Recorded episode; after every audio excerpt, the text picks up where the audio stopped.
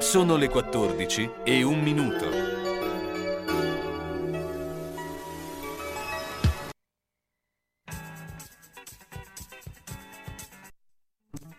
Una produzione Radio San Lucchino.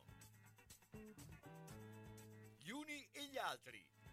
Appuntamento dedicato a cultura, informazione, sport, intrattenimento e attualità. A cura di Carlo Orzesco.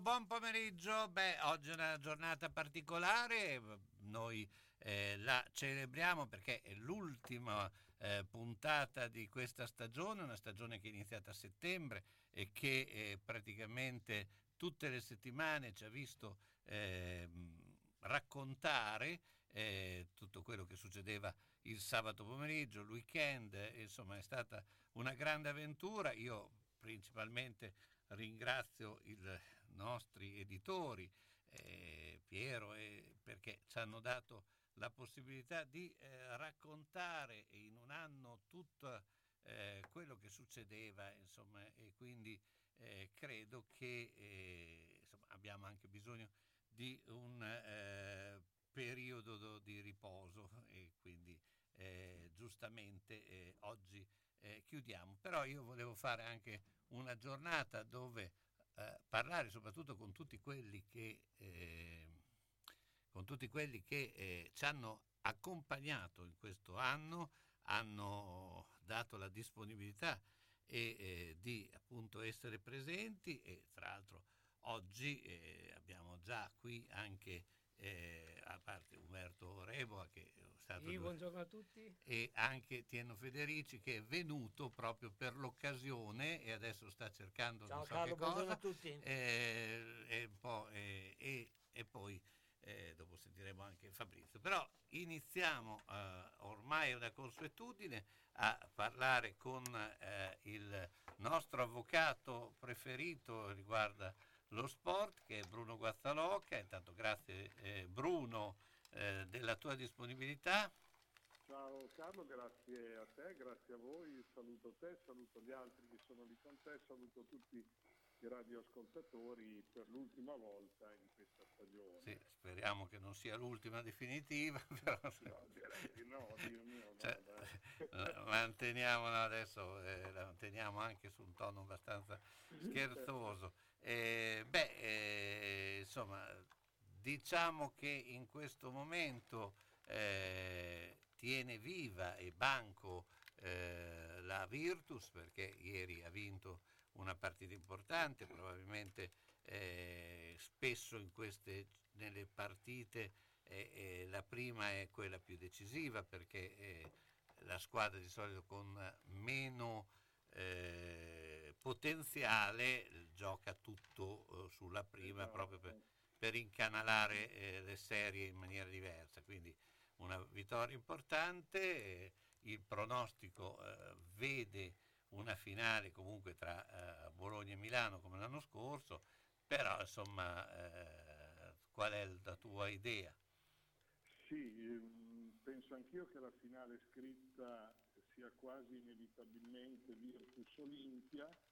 Per quanto riguarda la partita di ieri sera, Bertone ha dimostrato di essere una signora squadra, molto ben allenata, forse senza particolare talento, ma con un'amalgama certamente superiore alla media. La Virtus ha rischiato moltissimo, come dici tu succede spesso che nella prima partita di una serie innanzitutto si avverta meno la differenza di lunghezza di roster, in più soprattutto in una situazione come questa in cui una delle due squadre obiettivamente non ha assolutamente nulla da perdere, avendo Dertona ha già fatto diciamo il massimo dal suo punto di vista, è una neopromossa, non dimentichiamolo, quindi la responsabilità rimane alla Virtus, che l'ha gestita male obiettivamente fino a 3-4 minuti dalla fine, quando Bellinelli è entrato in trance agonistica e ha cominciato a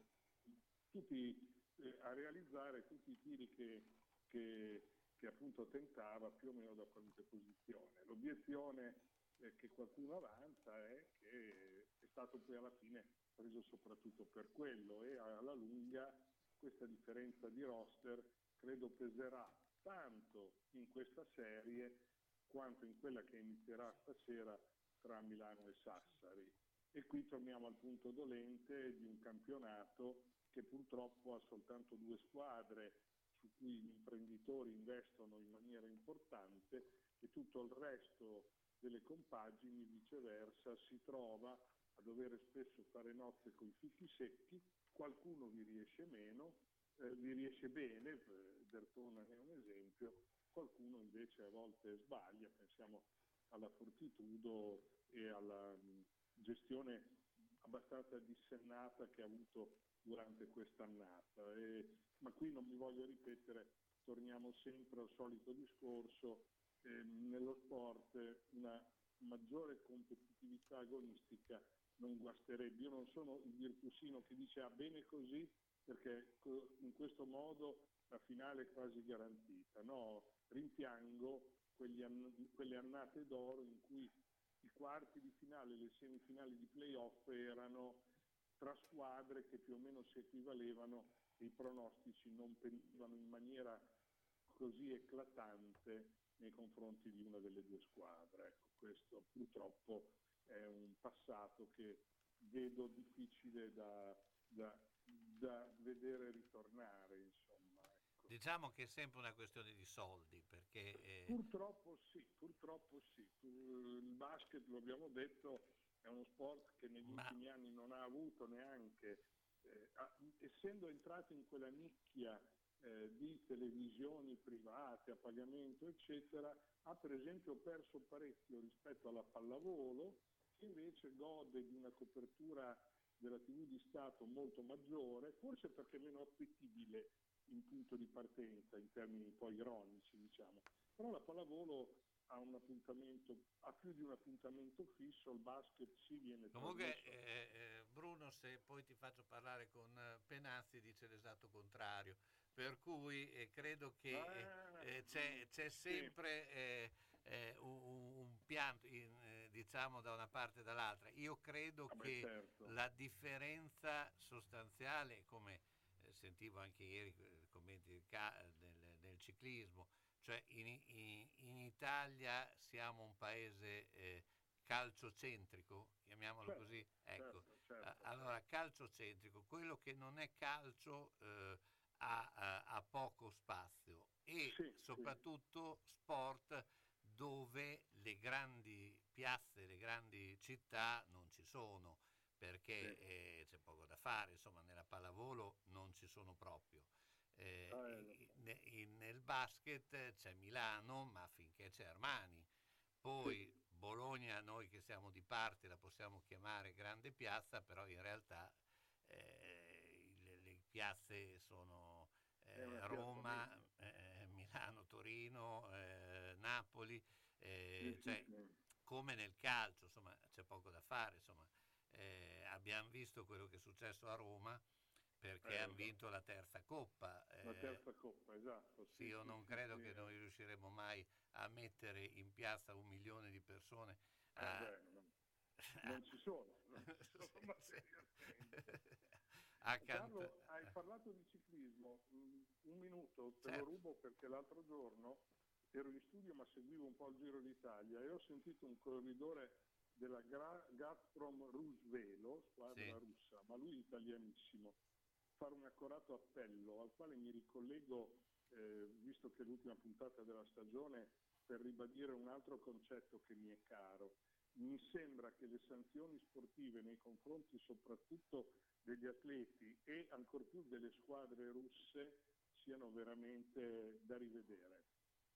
Da un lato perché comportano delle problematiche anche proprio di natura tecnica, vedi l'Eurolega di basket che ancora non sa dove andare a parare, no? Nel senso che non si sa quante squadre ci saranno, che fine faranno le squadre russe, se gli verrà sospesa, revocata o quant'altro la licenza, eccetera.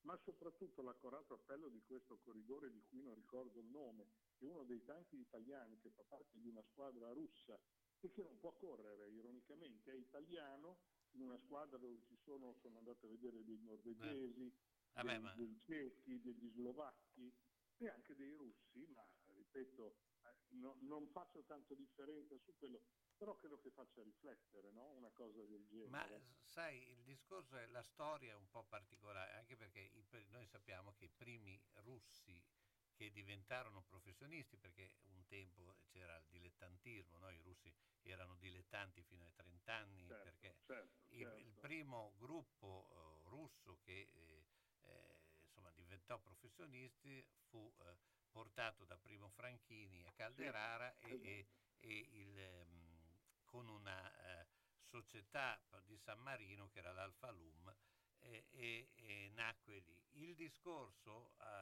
ormai diventa difficile, perché noi non è la prima volta che succedono delle discriminazioni, lo vediamo decisamente che ad esempio Israele e le squadre israeliane giocano la Coppa Europea, sia di basket, eccetera. Certo. Quindi è chiaro che a un certo punto la politica ha un suo peso. Ovvio che essere finiti in una squadra russa o il problema esiste perché esiste una guerra, come essere anche in una squadra ucraina, perché noi abbiamo visto De Zerbi è dovuto venire via. Certo. Quindi diciamo che è più il motivo della guerra, secondo me, che condiziona una situazione del genere. Ovvio che tutti vorremmo che insomma ci fosse la massima apertura possibile, però noi siamo nati nei tempi dell'apartheid e quindi... Certo, però e poi vi lascio, proprio guardando una serie televisiva che è una squadra, cioè la squadra italiana di tennis che vinse la Coppa Davis in Cile, famosa, no? Cile, sì. Esatto, Panatta, Bertolucci, Zugarelli e Pietrangeli come capitano non giocatore, e insomma l'ho trovata istruttiva anche sotto questo profilo. Lo avevamo detto all'inizio della guerra, a volte certe situazioni si combattono meglio sul fronte, scusate il gioco di parole, perché la guerra che in retrovia, nel senso che e anche ieri vedevo addirittura un doppio giocato da un russo e da un ucraino, insomma rifletterei sul fatto che lo sport deve essere a sua volta elemento divisivo, elemento selettivo, elemento di sanzionatorio rispetto alla guerra, perché è ovvio che io sono il primo a condannare la guerra e chi l'ha iniziata. Però da qui, ripeto, è incredibile non far correre i corridori italiani solo perché sono sotto contratto una squadra russa. Mi sembra sinceramente che debba farci interrogare sull'utilità di una cosa del genere. Certo. Non è più una cosa odiosa che una cosa che vada poi a cogliere il fine per cui è pensata ed è realizzata. Bruno, io ti ringrazio. Bruno Guazzalocca, ciao. Grazie a te. Arrivederci a tutti. Per le mete più affascinanti e le proposte più interessanti, per un viaggio di gruppo o individuale in tutta sicurezza nei luoghi più belli del mondo, Sugar Viaggi. Tante destinazioni in continuo aggiornamento. Scegli la tua, garantisce Sugar. Gli uffici in via Rivareno 77A a Bologna sono aperti da lunedì a venerdì, dalle 9 alle 13, dalle 15 alle 18.30, escluso il sabato, in completa sicurezza. Sugar Viaggi, telefono 051 23 21 24. Informati per i soggiorni per mare e montagna per la terza età e per le fantastiche serate all'Arena di Verona. Nel 1971 Agnese inizia a vendere le sue dolcissime fette di cocomero in piazza Trento Trieste. Oggi, oltre alla fetta di cocomero, puoi gustare crescentine e tigelle accompagnate dai migliori salumi della tradizione, piade artigianali, crepes dolci e salate, frullati e macedonie preparati con frutta fresca, cocktail sempre nuovi, tra cui spicca il vero mojito cubano, birre artigianali e vini biologici. Info e prenotazioni 338 20 91 560 in piazza Trento Trieste a Bologna. Tutti giorni da pranzo a tardi. Agnese delle Coccomere, l'unico locale al mondo a cui Lucio Dalla ha dedicato ed intitolato una canzone. Alla macelleria storica di Marco Borgatti trovi salumi artigianali, salsiccia fatta in proprio, carni italiane certificate di prima qualità, polpettoni e arrosti farciti di propria produzione a prezzi concorrenziali e con consegna a domicilio. Aperti tutti i giorni dalle 7 alle 13, venerdì anche dalle 16:30 alle 19.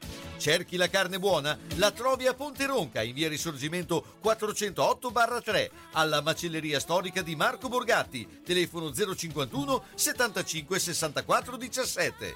E buona ciccia a tutti!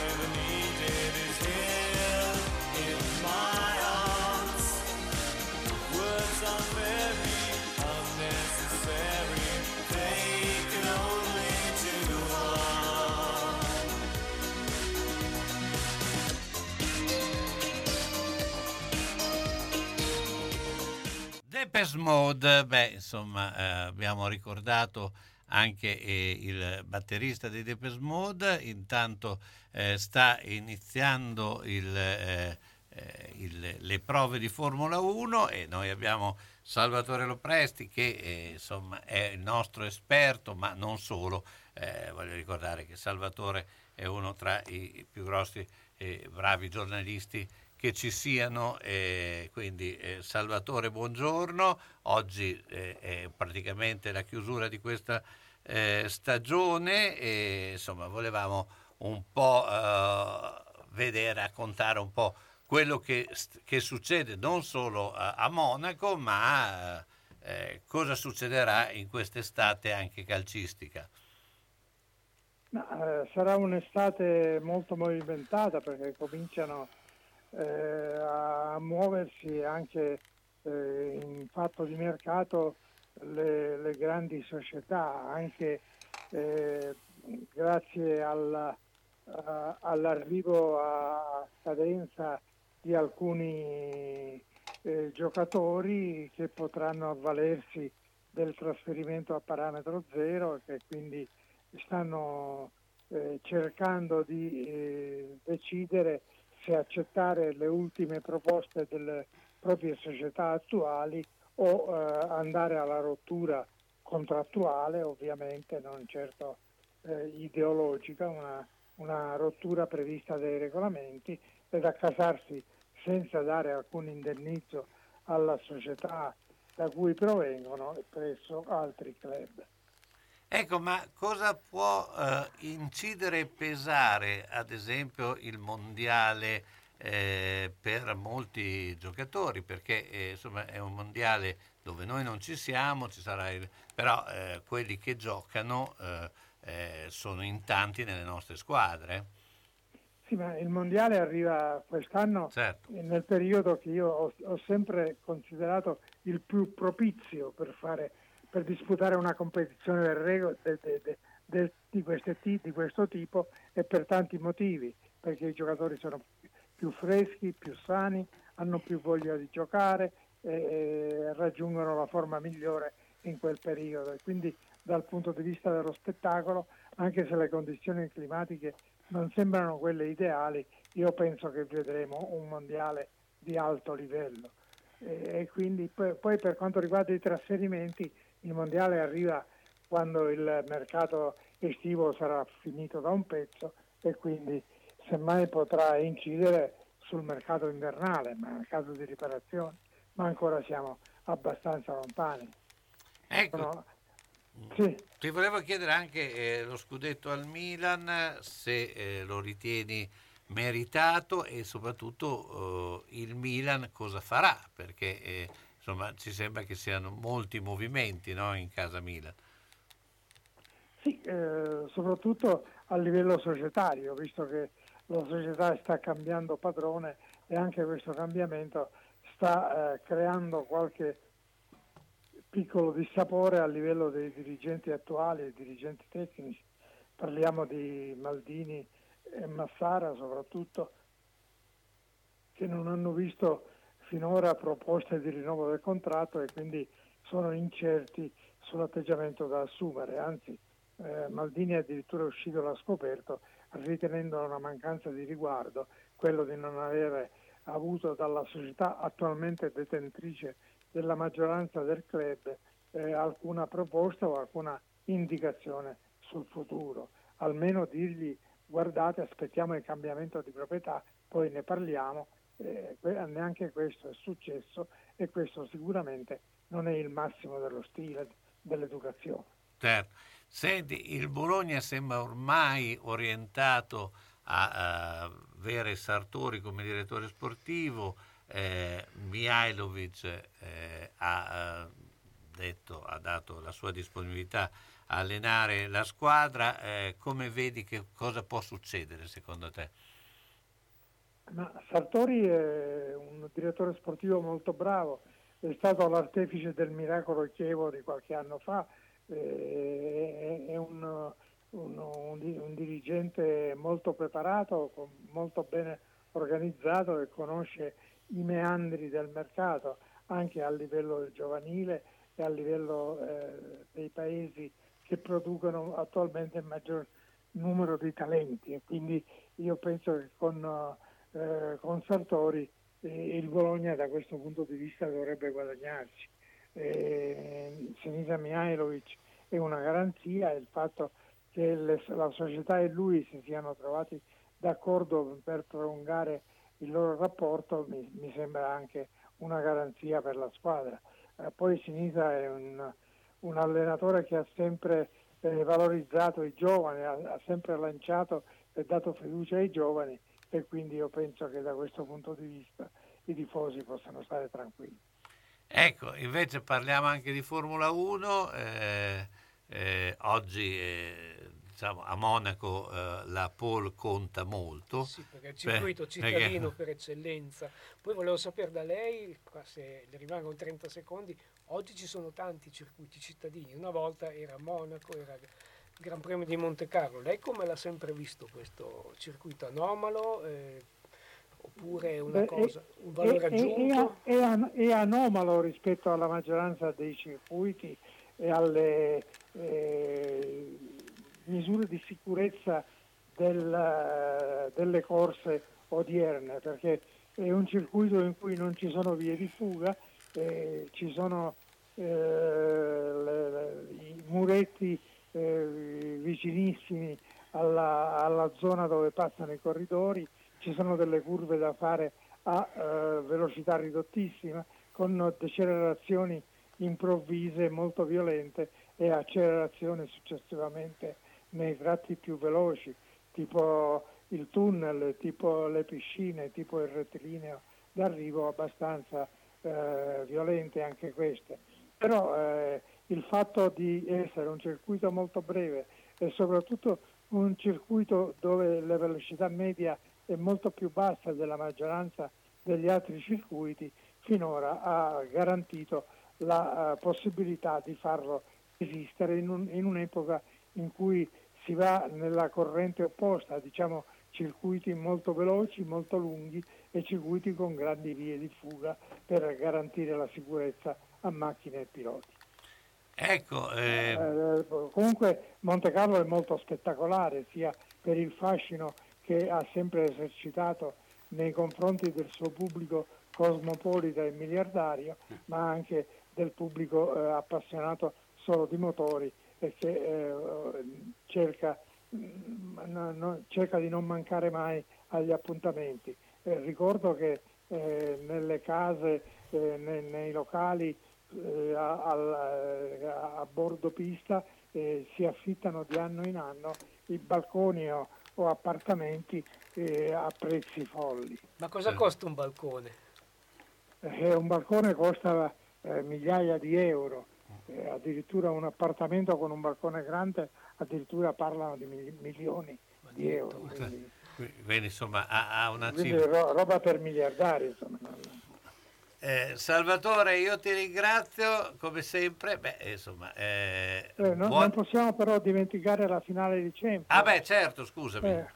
Ma io direi che sarà una finale affascinante, una finale di due squadre che sono in grado di esprimere un gioco molto, molto valido. Vedo che l'ambiente è leggermente diverso tra le due squadre. Vedo il Real Madrid molto più sereno, anche rispecchiando il carattere del proprio allenatore, che può raccogliere un record impressionante, quello di aver vinto se riuscirà a vincerlo la Champions 4 volte, nessuno è mai ci è riuscito, mentre il Liverpool lo vedo un po' più pressato, un po' più teso, un po' più nervoso, e non solo perché ha qualche giocatore in condizioni non esemplari dal punto di vista fisico, non ideali. Ovviamente questa situazione rispecchia il carattere dei due allenatori molto esperti, ma molto pacioso, molto esperto Ancelotti, molto più nervoso, molto più caratteriale, diciamo Klopp. E in una parola sola, il pallone d'oro? Il pallone d'oro Benzema. Sono perfettamente d'accordo con lei. Se ne esce vincitore stasera, penso che sia possibile anche se i bookmaker dicono il contrario. Salvatore, grazie ancora, ciao, buone vacanze. Buona serata. Grazie anche a voi e ai nostri ascoltatori. Sono stato in garage, pieno, sono stato in cantina, tutto pieno, non ci si muove più, perché tutte le volte che cambiamo i mobili, cosa dici te? Può sempre essere utile un domani. A forza di dire così, non si gira più né in cantina né in garage. Sai che ho saputo da una mia amica che a Crespellano c'è Mercatopoli, lì portiamo un po' di mobilio, quello che abbiamo lì che non si gira più, e loro ci danno i soldini. Hai capito? Lì raccolgono tutta la roba vecchia e usata. Bene, rimani anche te lì? Spiritoso. Mercatopoli a Crespellano, via Provinciale 43, 051 672 0216. Vedere e sentire bene, effetti della nostra vita che vanno salvaguardati. Quando serve aiuto, Ottica Bolognina, dove trovi l'aiuto di un occhiale adeguato alla necessità, da sole, da vista o lente a contatto, e quando serve l'apparecchio acustico per risolvere la difficoltà dell'udito. Professionalità, accuratezza nel servizio e cortesia che permettono di vedere e sentire bene. Questa è Ottica Bolognina, via Matteotti 37D a Bologna, in corrispondenza della fermata dell'auto autobus 27 11 21 35 nel tratto percorribile in auto. Telefono 051 631 31 18. La soluzione ideale per vedere correttamente e udire nel modo giusto le parole che compongono la tua vita. Ottica Bolognina. Centro polivalente Lolli Auto, autorizzato Opel. Dal 1969 il punto di riferimento sicuro per l'auto. Esposizione e vendita di tutte le marche, nuove e usate, auto, fuoristrada, veicoli commerciali e scooter. A Zola Predosa, via Dozza 90. Centro polivalente Lolli Auto, officina, carrozzeria, elettrauto, gommista, con personale specializzato che prima ti ascolta, poi risolve ogni problema. Lolli Auto, telefono 051 75 86 50. Salve signor Pietro! Stavo inseguendo l'amante di mia moglie. Ha messo la freccia a destra e ha svoltato a sinistra. Io invece ero inseguito dal cornuto. Mi si è incastrata la freccia e adesso siamo qua. Quindi... Nettuno Agenzia Onoranze Funebri, disponibile 24 ore su 24 con uffici a Borgo Panigale e a Zola Predosa. Azienda convenzionata per servizi di cremazione e cerimonie funebri. Per informazioni e preventivi Nettuno Agenzia Onoranze Funebri 051 400 131.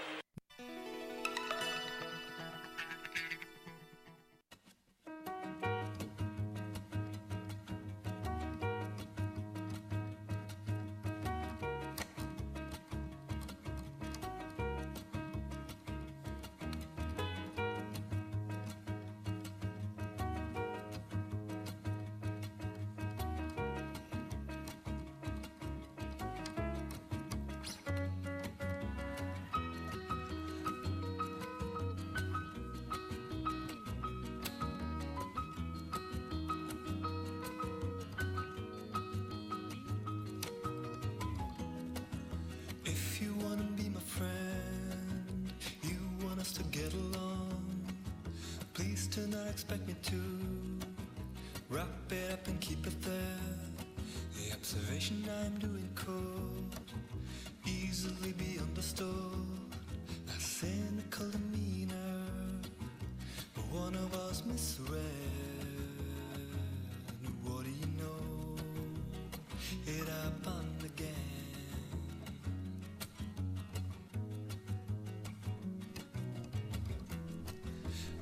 It's not a means you utilize to get somewhere. Somehow didn't notice friendship is an end. What do you know? It happened again.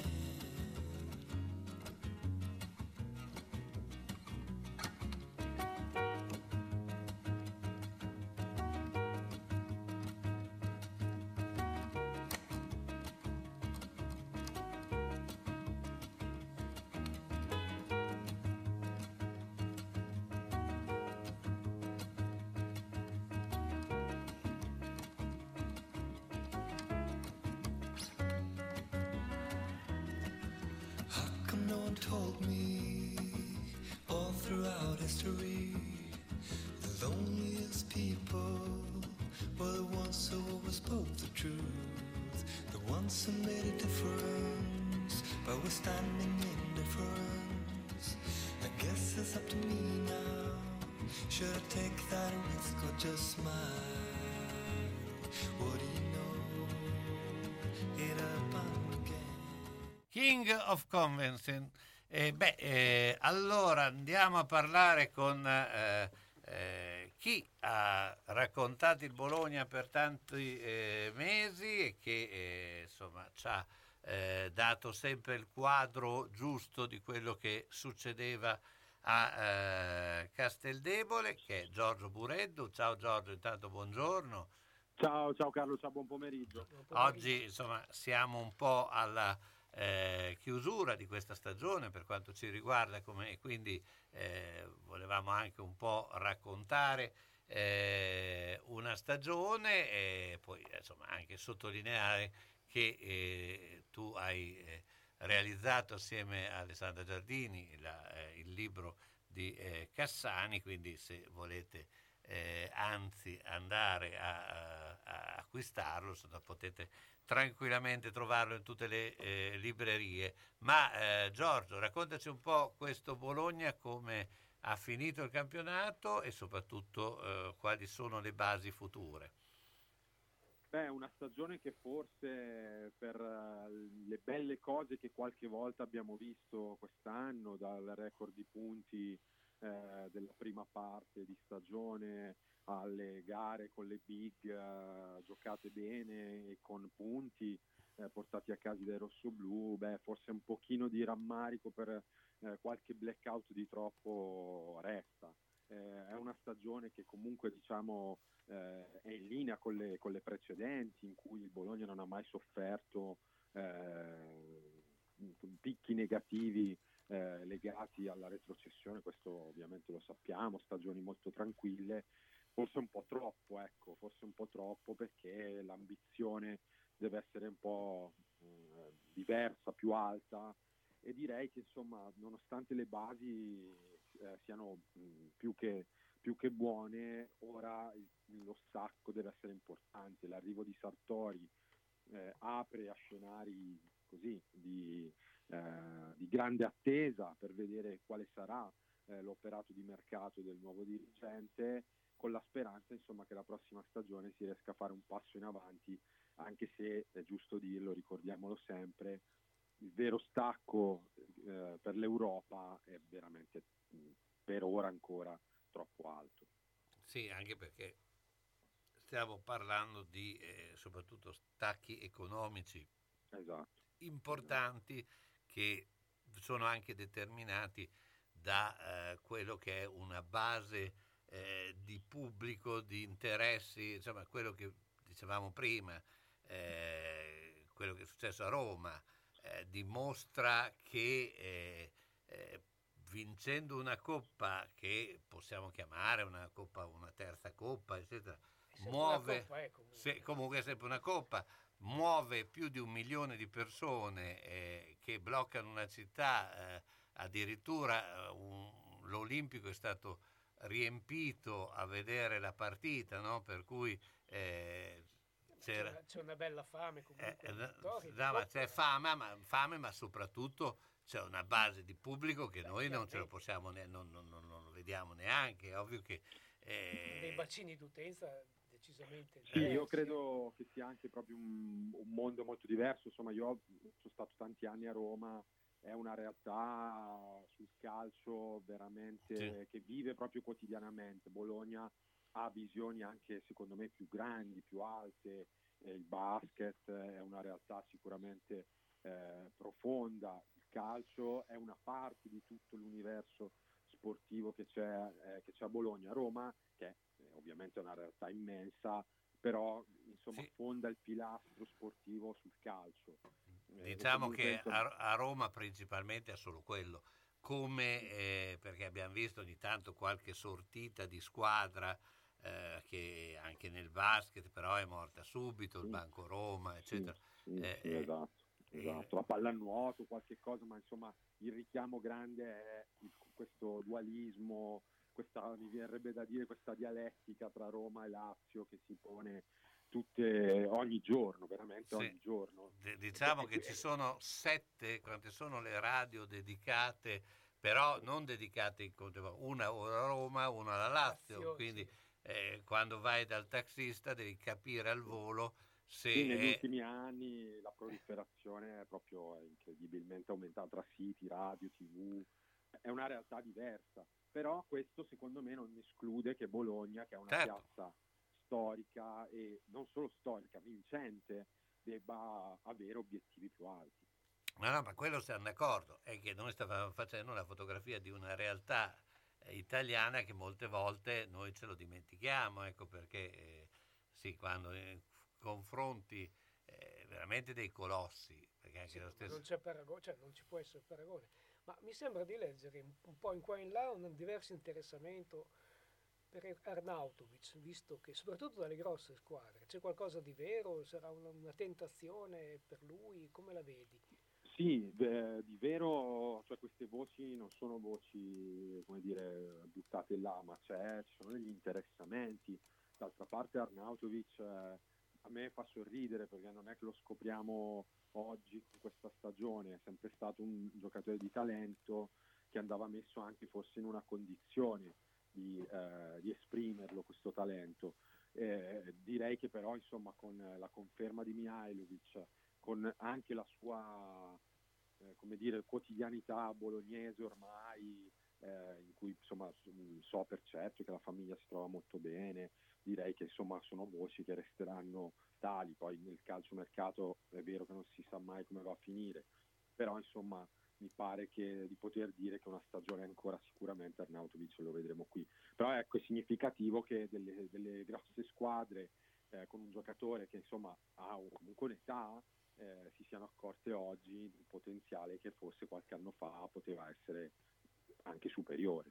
Sì, anche perché 14 gol non sono pochi. Sì. C'è anche da dire che lui comunque l'esperienza a Milano l'ha già avuta con l'Inter, probabilmente, sì, lui ha sempre detto era giovane, però ritentare, non lo so, insomma dipende proprio anche, non credo che sia a questo punto un fatto economico, no? Per cui credo che alla fine, come hai detto giustamente, rimanga qui. È più difficile secondo me tenere giocatori che sono diciamo in crescita e che comunque vogliono... di lancio. Mentre, siccome siamo stati i primi, no, a ricordare, no, i primi adesso ho esagerato, però a ricordare Adam Masina, sembra che il ritorno di Adam Masina sia imminente. Sì, una possibilità.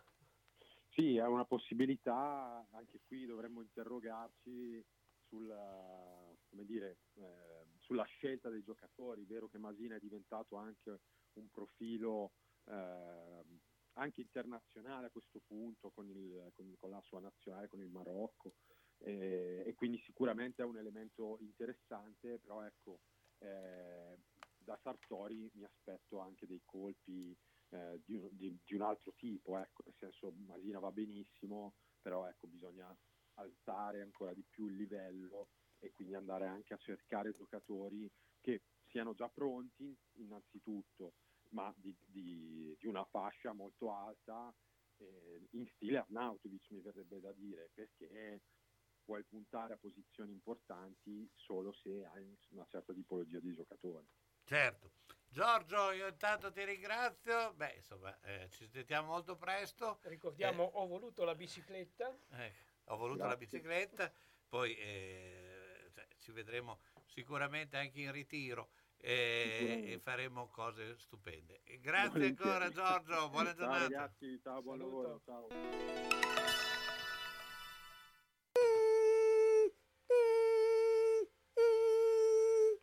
Ma cos'è?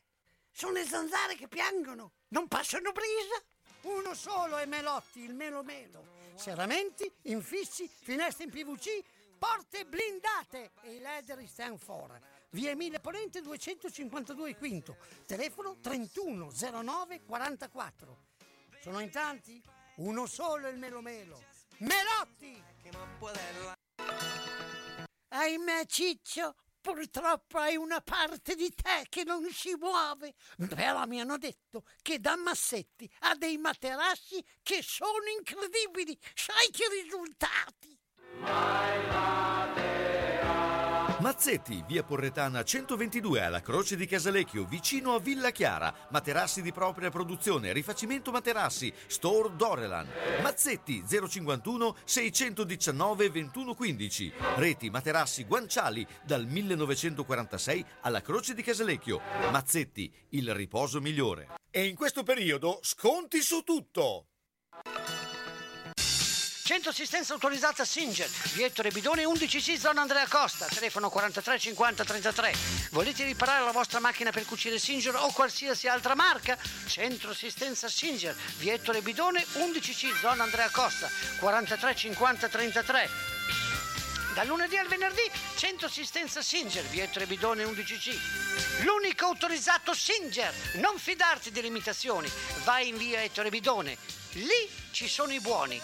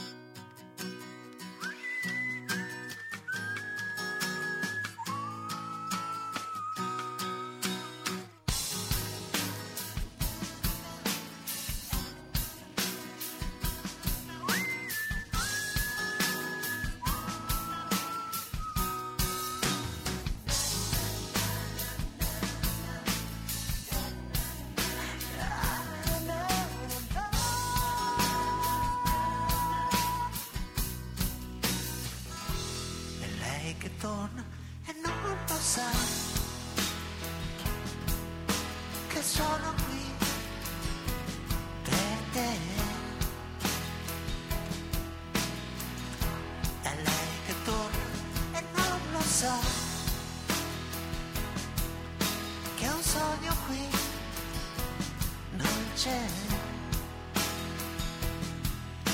restare un po' è inutile, nessuno sa perché, da oggi poi come farò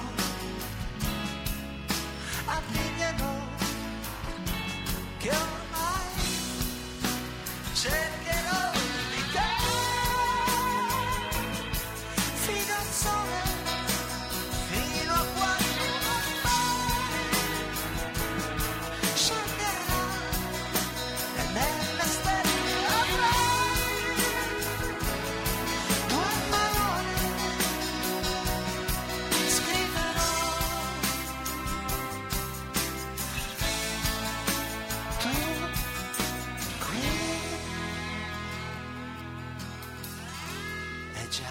E nascerà un fiore in più, però c'è lei che torna e non lo sa, e stasera poi vedrò s'avviano spiegandomi.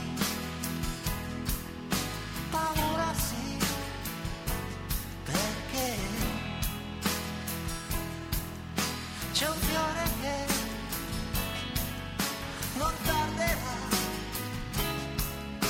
a nascere e so cercherà di te fino al sole. Allora, cercherò di te, Alberto Fortis, ma noi andiamo a parlare con Giancarlo Mazzetti, perché Giancarlo è sul ponte di comando di questa settimana, la prossima, dove si celebrerà non solo il Gran Premio della Repubblica, grazie perché mi sono imbalato, e anche il 90° anno della costruzione dell'ippodromo Arcoveggio. Noi ovviamente questa è l'ultima giornata di cui dove sei? Giancarlo, dove sei? Sono in macchina che sto andando a Modena. Sì, ho capito, però in macchina se tu non molto male. Non la sentiamo i rombi dei motori. No, ma adesso tra 2 minuti mi fermo. Forse è meglio prima di 2 minuti, perché 2 minuti sono lunghi, radiofonicamente. Ma sai, non c'è la possibilità, adesso un attimo io ci sono. Allora, ricordiamo intanto, mentre tu sei in manovre, che c'è una settimana importante per l'ippodromo, proprio perché si celebreranno i 90 anni della costruzione. È stato il 5 giugno del 32, appunto, che l'ippodromo fu realizzato, era in periodo che furono costruiti i maggiori impianti, lo stadio che finì nel 29, no? Con l'inaugurazione, e anche la famosa funivia che portava dal Meloncello a San Luca, e quindi che poi ha avuto una vicenda molto travagliata la funivia, e grazie però alla funivia ancora possiamo vedere del verde, perché un accordo con il conte Talon portò a non costruire in questa zona, e quindi quello è stato molto importante. Ma Giancarlo, Carlo, però ti sentiamo ancora male. Lo so, ma purtroppo sai, siamo in giro, è inutile. Allora, per proseguire sul tuo discorso, adesso mi senti meglio? Adesso un po' meglio, insomma. Un po' meglio. Allora, il discorso è messo così, che il 2 di giugno c'è il Gran Premio della Repubblica e verranno tutti i migliori free for all italiani, ci saranno tutti da Gocciadoro, Bellei, Vecchione. Anzi, facendo una parentesi, domani già a Bologna ci sarà una giornata di normale routine, ma avremo Vecchione e Bellei che saranno sempre in, diciamo così, in lotta, perché sono qua tutti e due, e quindi ci potremo divertire a vedere queste corse con questi due grandissimi guidatori.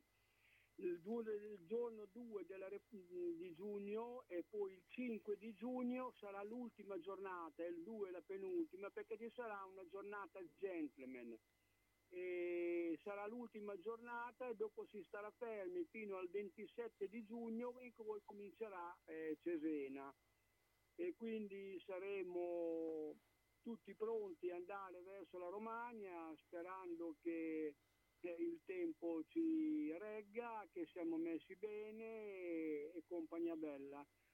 Ascolta Carlo, sì. Domani, perché dopo ti volevo dire due parole anche purtroppo sull'acquittazione che abbiamo ieri fatto a Roma in una grandissima piazza di Siena. Roma è uno dei primi 5 concorsi internazionali al mondo, con il Gran Premio in Germania, in Francia, in Inghilterra e negli Stati Uniti. E purtroppo la nostra squadra, che non è in Serie A ma addirittura in Serie B, però ieri aveva la wild card perché siamo gli ospitanti e purtroppo siamo arrivati ultimi. Questo io tutte le volte continuo a dire, ragazzi, non abbiamo gli animali, abbiamo i cavalieri ma non abbiamo le Ferrari. E questo quindi è un momento molto brutto per l'equitazione italiana. Infatti anche i giornali parlano e dicono bruttissima prestazione dei nostri cavalieri, ma i nostri cavalieri, se non hanno i cavalli, non possono andare a fare queste gare che sono a livello olimpico.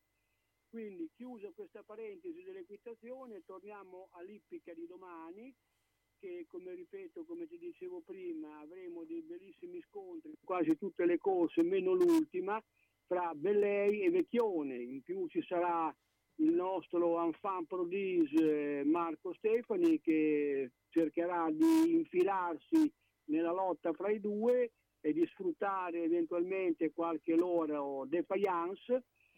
E guardando un attimo la situazione, il cavallo del giorno che tu mi chiedi, direi che nella sesta corsa, che è la corsa di centro, il cavallo che per me è favorito si chiama Klimber, ha il numero 6 ed è guidato da Roberto Vecchione. Tutto questo in attesa appunto che anche sui televisori e sugli schermi noi vediamo quel grandissimo quella grandissima corsa che c'è in Svezia, che è l'Elite Lop. E ci saranno, hai capito, ci saranno cavalli italiani, e quindi noi avremo domani avremo una doppia visione, una naturale appunto stando dentro all'ippodromo e poi infilandoci dentro sotto nel loggione, chiamiamolo così, con tutti gli schermi che ci sono, avremo la possibilità di gustare, anche di vedere questa bellissima corsa che è a Solvalla in provincia di Stoccolma e si chiama Elite Lop ed è una corsa internazionale paragonabile al Grand Prix d'Amérique della Francia o al Gran Premio all'International Trot che si disputa negli Stati Uniti. E lì chi vincerà? Chi vincerà? Dunque domani si comincia alle 14:55 a Bologna. Sì, ma mi devi dire chi vincerà l'Elite Lop. Ah, è troppo difficile perché ci sono dei cavalli che io non conosco e quindi bisognerà gustarci questa manifestazione e sperando che i cavalli italiani anche nelle corse di contorno facciano bella figura. Ci sono dei cavalli che io non conosco e a questo punto sarebbe un prendersi, un indovinare, hai capito? Quindi non mi sento di farti un pronostico, cioè, il pronostico che ti faccio io è che l'Italia faccia bella figura perché noi all'estero diciamo così al trotto e al galoppo contrariamente i guidatori saranno italiani oppure no? No, ci sono guidatori italiani e cavalli italiani affidati a guidatori svedesi, norvegesi e finlandesi che lassù la fanno da maestri, hai capito? Certo. Perché i cavalli per esempio di Goccia d'Oro ce ne sono dei fissi là e altri che vanno e vengono, ma ci sono anche tante scuderie italiane che affidano a dei bravissimi, soprattutto guidatori e allenatori svedesi, i loro cavalli, perché là abbiamo un montepremi che è molto, molto, molto più remunerativo. Montepremi di quelli nostri. Giancarlo, nostro, esatto. Ti ringrazio, ciao, buona giornata. Giancarlo Mazzetti. Ciao ragazzi, ciao, buona giornata a tutti. Sono stato in garage, pieno, sono stato in cantina, tutto pieno, non ci si muove più, perché tutte le volte che o cambiamo i mobili, cosa dici te? Può sempre essere utile un domani. A forza di dire così, non si gira più né in cantina né in garage. Sai che ho saputo da una mia amica che a Crespellano c'è Mercatopoli, lì portiamo un po' di mobilio, quello che abbiamo lì che non si gira più e loro ci danno i soldini, hai capito? Lì raccolgono tutta la roba vecchia e usata. Bene, rimani anche te lì? Spiritoso. Mercatopoli a Crespellano, via Provinciale 43, 051 672 0216. Ho il busto che mi infastidisce, troppo stretto, dovrei farne uno nuovo. Ti dico io dove andare, Ortosanitaria Bernardini. Vendita e produzione su misura di articoli ortopedici e sanitari, busti, calzature e ancora ampio reparto di ausili e articoli medici utili a star meglio. È a San Giorgio di Piano in via Garibaldi 8, telefono 051 663 0941, aperto dalle 9 alle 12:30 e dalle 15 alle 19, escluso giovedì e sabato pomeriggio. Ortosanitaria Bernardini, convenzionata con ASL e INAIL, e chi si presenta a nome di Radio San Lucchino avrà un buono sconto del 10%.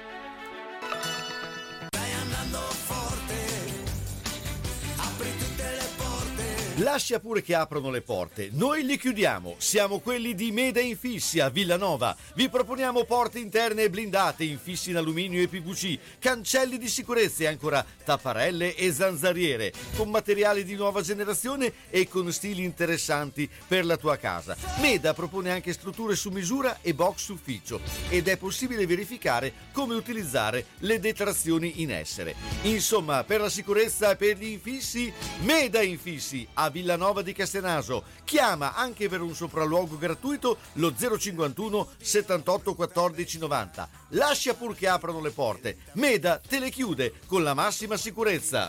Apri tutte le porte.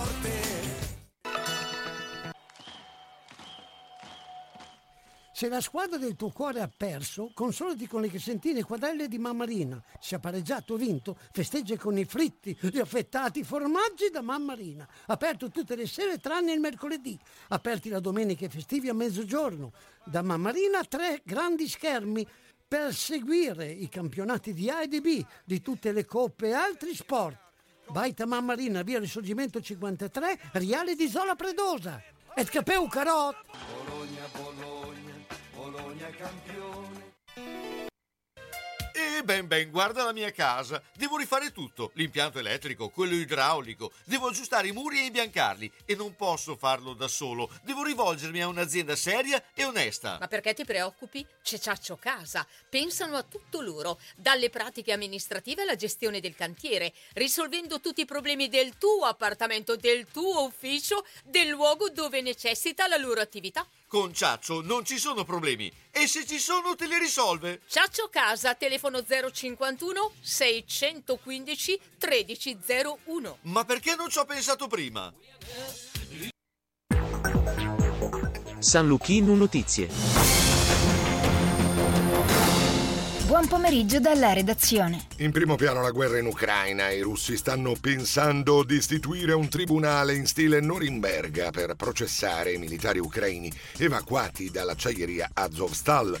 Il progetto sarebbe alternativo allo scambio di prigionieri e servirebbe tra l'altro a giustificare l'invasione dell'Ucraina ai fini della denazificazione, ripetutamente invocata da Mosca. Intanto il leader della Repubblica Popolare di Donetsk, Denis Pushilin, dice che il piano è quello di un tribunale internazionale. L'Ucraina ha ricevuto una nuova e più potente versione degli obici semoventi americani M109 da 155 mm.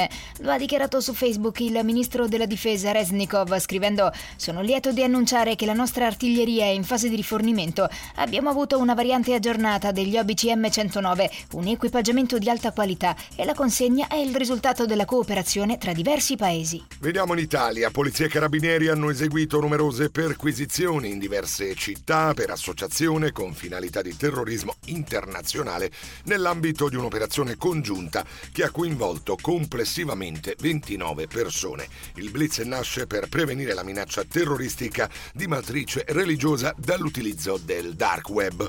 Nel corso delle perquisizioni sono stati sequestrati numerosi dispositivi oltre a materiale informatico. È stato isolato al laboratorio di microbiologia clinica, virologia e diagnostica delle bioemergenze dell'ospedale Sacco di Milano il virus responsabile dell'epidemia del vaiolo delle scimmie attualmente presente in Europa. Nel frattempo è risultato negativo il test fatto sulla 22enne ricoverata all'ospedale San Martino di Genova. Il laboratorio del nosocomio infatti ha comunicato che il test sulla ragazza rientrata dalle Canarie e con una malattia che poteva essere ricondotta al vaiolo delle scimmie è risultato negativo, anche se permane un periodo di osservazione come prevede il protocollo. Economia. La crescita italiana rallenta dopo la rapida ripresa del 2021. Secondo l'agenzia di rating Fitch, il PIL del nostro paese quest'anno crescerà del 2,7% e nel 2023 segnerà un più 2,3%. I rischi sono al ribasso e legati a un impatto più severo della guerra e delle sanzioni contro la Russia, afferma Fitch in una nota.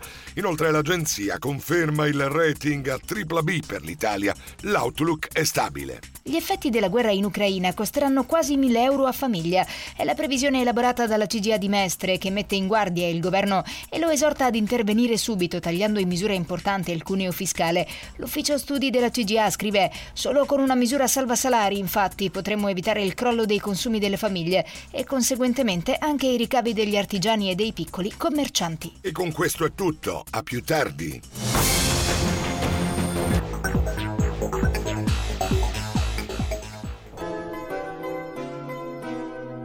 Sono le 15:04.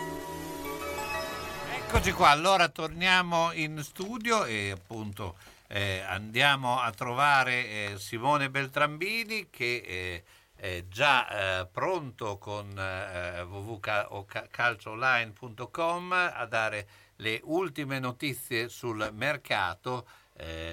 Tanto Simone, buongiorno. Carlo, buongiorno a tutti. Ciao Simone. Allora Simone, raccontaci quella che oggi è appunto l'ultima puntata per quello che riguarda quest'anno sportivo, e raccontaci un po' che mercato ci sarà e soprattutto in vista poi della finale di stasera che chiuderà poi tutte le ostilità calcistiche e quindi cosa succederà in questo mercato? Qui Carlo abbiamo un mercato secondo me scoppiettante che ha già dato delle notizie importanti, dalla riconferma di Mbappé al Paris Saint-Germain a situazioni comunque anche societarie difficili che sta vivendo il Milan, nonostante uno scudetto appena vinto, un paradosso mi sentirei di dire. Maldini è stato chiaro dal punto di vista della sua posizione, di quella di Frederic Massara.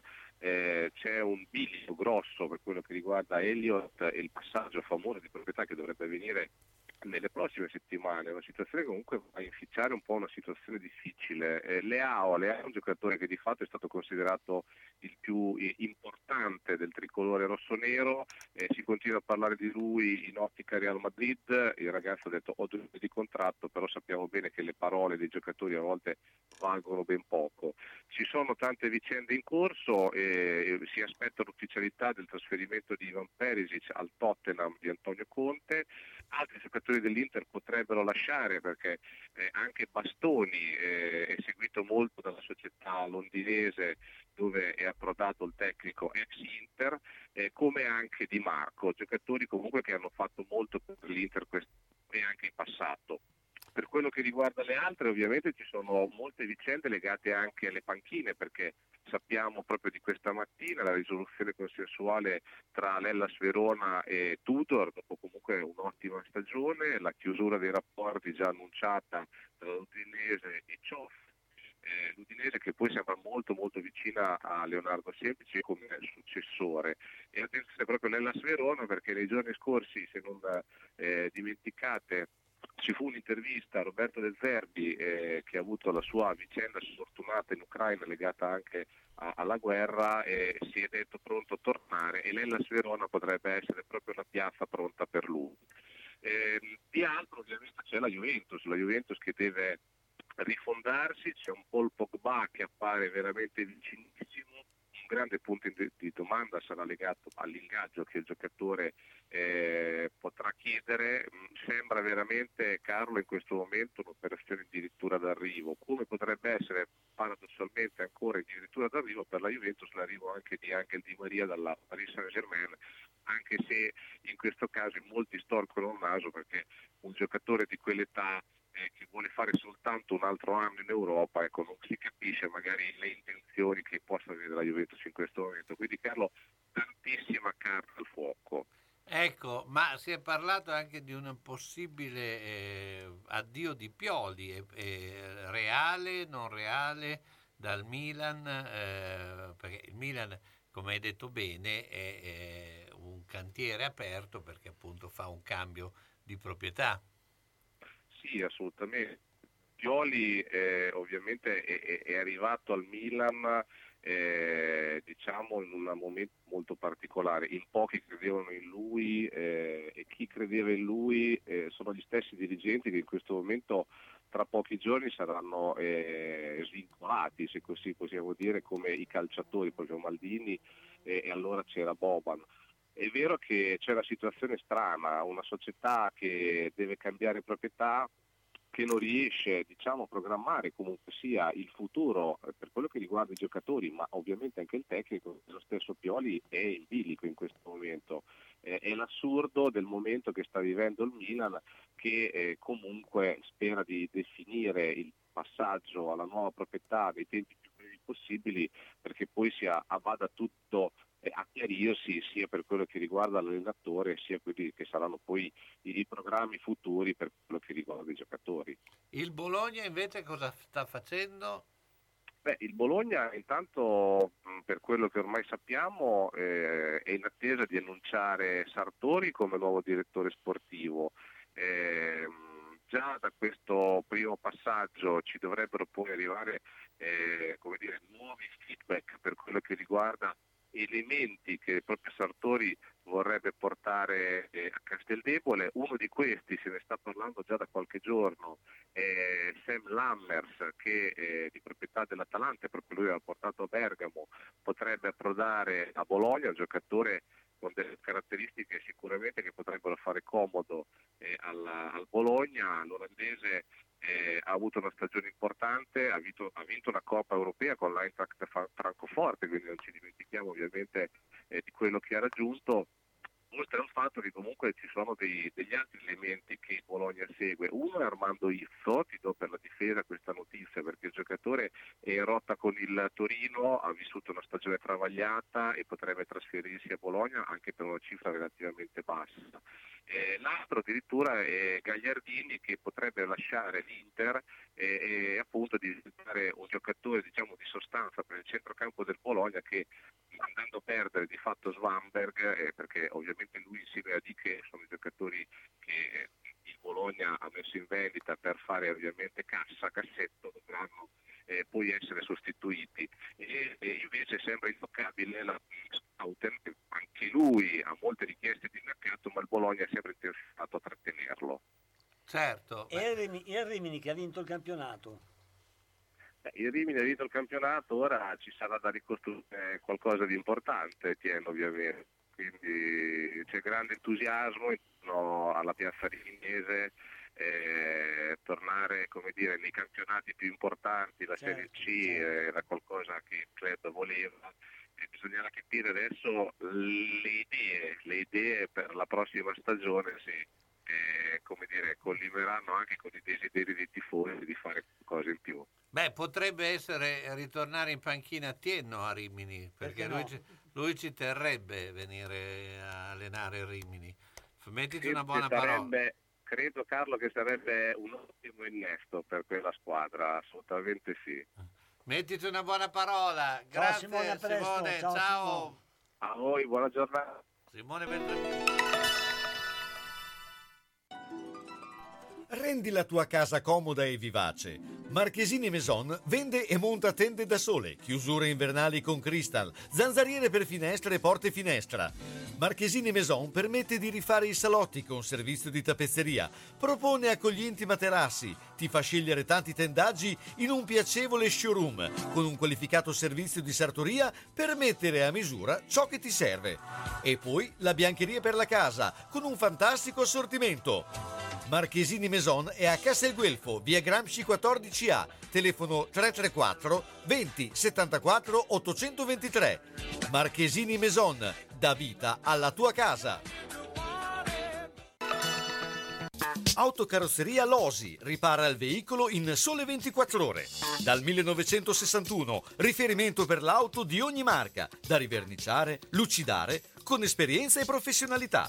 Autocarrozzeria Losi, via Marconi 109 a Casalecchio, telefono 051 57 13 54, www.autocarrozzerialosi.it.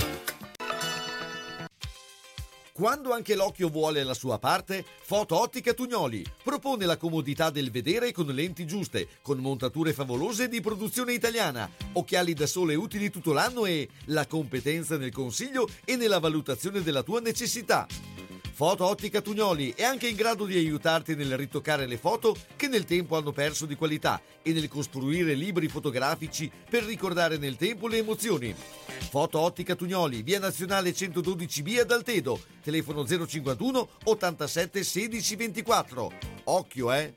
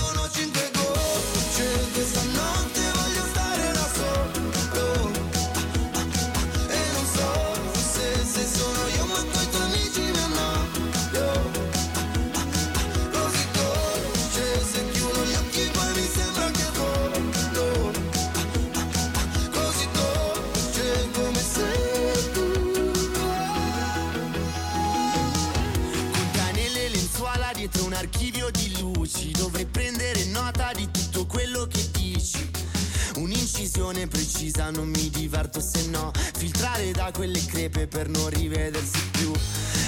dalla cassa passando dai fili, baby uccidimi te ma non prima che scriva. Respiri piano per non far rumore, il suono di 5 gocce che nel bicchiere cadono 5 gocce. Questa notte voglio stare da solo e non so se sono io ma tu e i tuoi amici mi annoio. Così dolce, se chiudo gli occhi poi mi sembra che volo. Così dolce come sei tu. Quando sono con te non lo so che cos'è, che cosa, ma io mi innamoro e tu ti innamori. Dai tuoi occhi cadono 5 gocce. Questa notte voglio stare da solo e non so se sono io ma tu e i tuoi amici mi annoio. Così dolce, se chiudo gli occhi poi mi sembra che volo. Così dolce come sei tu.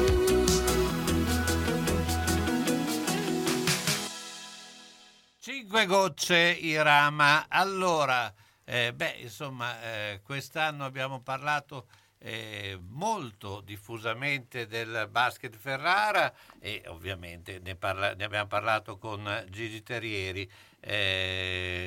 Gigi, saranno le prospettive di Ferrara per il prossimo anno?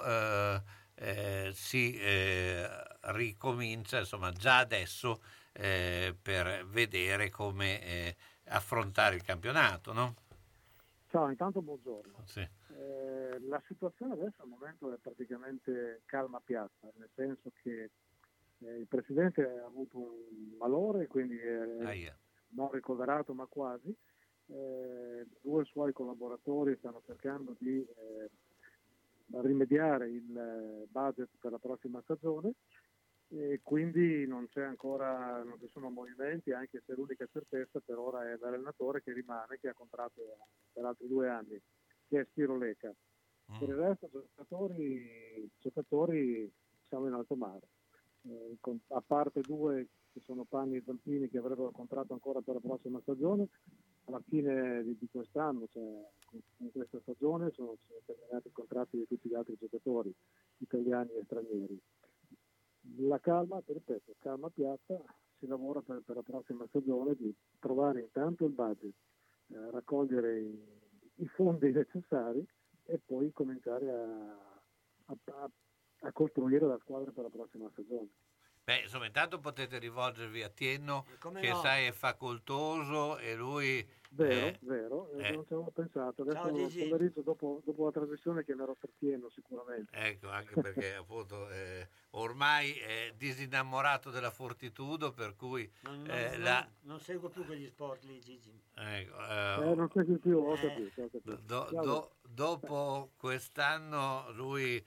Però siccome gli poi è biancazzurra, no? Anche il Ferrara. Sì, è biancazzurra. Bianco-azzurro. Sarebbe bianco-blu, ma è sempre chiamato bianco-azzurri per distinguere. I colori potrebbero invogliarlo lo stesso, questo non lo so. Lui è molto demoralizzato per quello che è successo. Sì. D'altra parte, essendo tifosi della Fortitudo, direi che una gran allegria non ci dovrebbe essere sicuramente, ma adesso non sto parlando perché la mia vita passata era da un'altra parte, proprio vedendola dal di fuori, una grande gioia non ha data. È difficile. Sì, mi trovi d'accordo, anche perché fino a qualche anno fa le delusioni ci sono sempre state, fanno parte del nostro essere, no? E però le sopportavamo in una maniera diversa. Adesso sono delusioni diverse, c'è mancanza di cuore, di attaccamento, quindi questo è avvilente un pochettino per uno come me.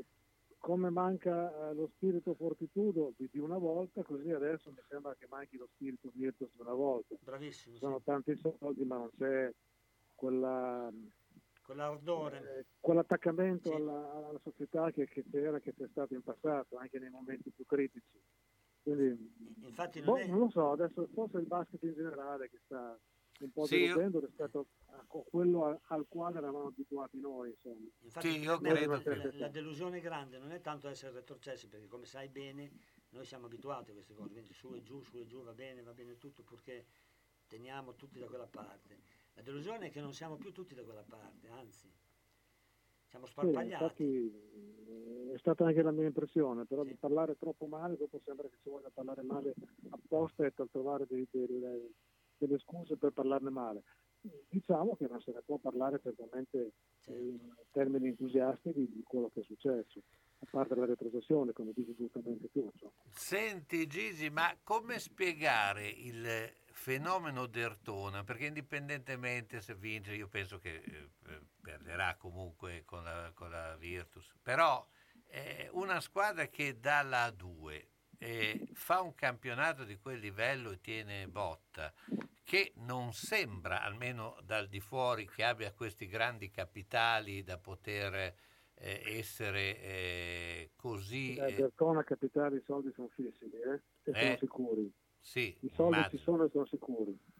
Ecco, spiegacela un po', se è possibile. Dertona si mantiene su un certo livello che è il suo, con la mentalità dei giocatori, con l'ambiente, tifosi, parte tecnica e parte dirigenziale che sono un tutt'uno rispetto alla squadra, ed è un gruppo veramente affiatato. Non ci sono, come dici giustamente, dei grandi campioni o dei nomi o dei crack, però c'è un gruppo che si mantiene sui suoi livelli, mentre le squadre avversarie, che sono sempre a mio avviso dipendenti dai 6 stranieri che ci sono, non hanno questa forza, questo spirito, questa cazzimma, insomma, tanto per essere chiari. Vanno in campo per giocare, nonostante se ne parli, poi gli allenatori dicano bisogna fare così, cos'ha, la parte tecnica, la parte mentale, tutto quello che vuoi. Però i giocatori professionisti non sono così legati al club come possono essere legati dei semi professionisti, come ancora sono quelli di Tortona. Certo. Quindi, infatti, secondo me è tutta una questione di mentalità e di voglia di giocare. Quindi, insomma, mi vuoi dire che nel basket, che sembra così uno sport diciamo tecnico, però cioè, il cuore conta ancora. Il cuore conta, e come si conta. Un esempio banale, però abbiamo visto quello che abbiamo visto quest'anno con il club Ferrara, che alcune partite sono state vinte col cuore, cioè con la voglia di giocare, con la voglia di vincere che c'era da parte dei giocatori, che sono ancora quelli di vecchia mentalità, vorrei dire, o quantomeno quelli con la mentalità da voler far vedere di essere dei giocatori, non quelli che dicono io sono un giocatore per cui gioco e basta. Sai, il cuore conta, e come. Senti, ma invece in A1 chi salirà a questo punto? Direi che, visto i risultati anche di ieri, della gara 3 delle semifinali, durante le quali Udine ha vinto 3-0 con Chiusi, Verona ha perso a Pistoia, quindi 2-1 per Pistoia, però Verona probabilmente passerà, quindi la finale dovrebbe essere Udine-Verona e passare Udine. Nell'altro girone, nell'altra parte di tabellone, Piacenza ha meravigliato, ha vinto meritatamente con noi, con Ferrara, e poi ha meravigliato che ha perso gara 2 a Scafati di poco e ha vinto gara 3, per cui stasera giocano gara 4. Difficilmente, a mio avviso, si qualificherà per la finale Piacenza, per cui la finale potrebbe essere Scafati contro Cantù, che si è già qualificata vincendo 3-0 con Ravenna. Scafati dipende da come esce con Piacenza, cioè se arriva alla quinta e vince in casa la quinta, dopo subito le gare 1 e 2 con Cantù che diventano molto fisse, e potrebbe essere pericoloso, e quindi qualificarsi Cantù. Però teoricamente sulla carta potrebbe passare Scafati. Insomma, lì comunque c'è la tradizione di Cantù che probabilmente ha un suo peso, ecco, non, se si accende Vitali con Cantù, come ha dimostrato a Ravenna, se si accende Vitali non ce n'è per nessuno. Certo. Senti, ma ti faccio una domanda alla quale puoi anche non rispondere, ma se per caso ti chiamasse la Fortitudo, tu risponderesti? Credo proprio che non mi chiami, comunque. No, vabbè, infatti tutto. Ti ho fatto una domanda, diciamo, utopica, ecco. Ma sai, la Fortitudo, in Fortitudo decide molto la forza diciamo che non ho mai avuto niente da dire con la Fossa, con Paolo Santi qualche battuta, ma al di là di questo non c'è mai stato niente, quindi non lo so. Beh, insomma, ho già un'idea che chissà mai, perché io non lo vedrei male. Assolutamente no, è una persona degna. Ma sai, dopo lì sei sempre sulla graticola, perché poi c'è il passato che quando le cose traballano, il passato viene sempre a galla e dopo dice questo è un virtuosino, ci vuole dura, è difficile. Ma sai che io credo che sia più pericoloso essere un cavallo di ritorno Non ho capito, scusa. Sia più pericoloso essere un cavallo di ritorno piuttosto che essere un cavallo che va dall'altra parte. Perché i cavalli di ritorno di solito creano dei problemi, hanno dei problemi, hanno una situazione che sembrava finita invece non è mai finita. Però te ne è voluto per imparare che i cavalli di ritorno non sono adatti. Uno, due, tre. Sì. Sui cavalli di Frise. Gigi, io ti ringrazio come sempre. Ci dovremo sentire molto presto, insomma, quando riprenderanno i campionati. Grazie buona ancora. Estate. Ciao Gigi. Gigi Terrieri, buona estate. Ciao.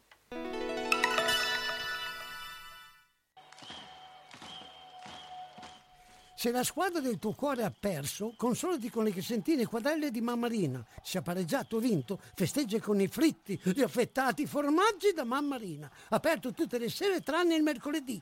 Aperti la domenica e festivi a mezzogiorno.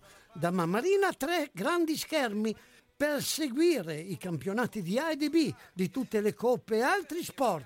Baita Mamma Rina, via Risorgimento 53, Riale di Zola Predosa. Et capeu carot! Bologna campione. Centro assistenza autorizzata Singer, via Ettore Bidone 11C, zona Andrea Costa, telefono 43 50 33. Volete riparare la vostra macchina per cucire Singer o qualsiasi altra marca? Centro assistenza Singer, via Ettore Bidone 11C, zona Andrea Costa, 43 50 33.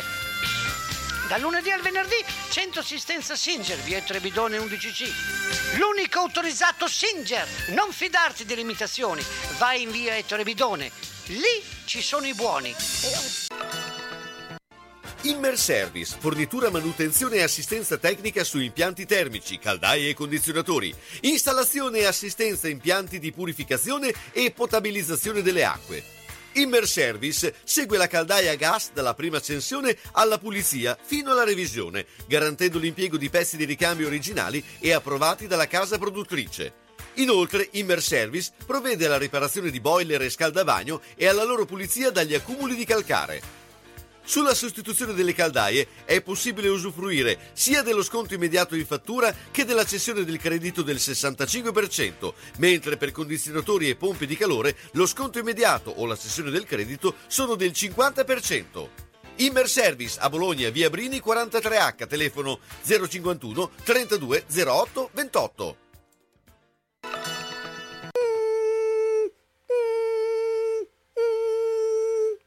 Ma cos'è? Sono le zanzare che piangono, non passano brisa. Uno solo è Melotti, il Melo. Serramenti, infissi, finestre in PVC, porte blindate e i leder stand for. Via Emile Ponente 252 Quinto, telefono 31 09 44. Sono in tanti? Uno solo è il Melo. Melotti!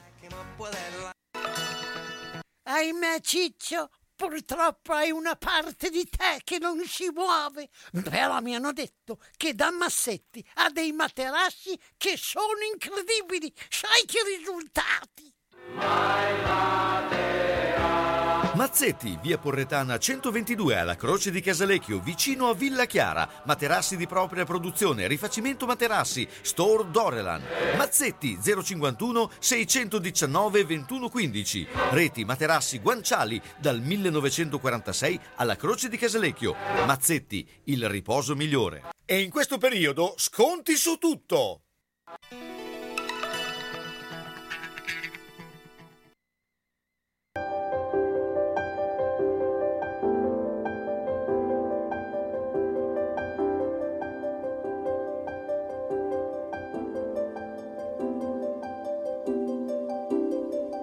There is freedom within, there is freedom without. Try to catch the deluge in a paper cup. There's a battle ahead, many battles are lost, but you'll never see the end of the road while you're traveling with me. Hey now, don't dream.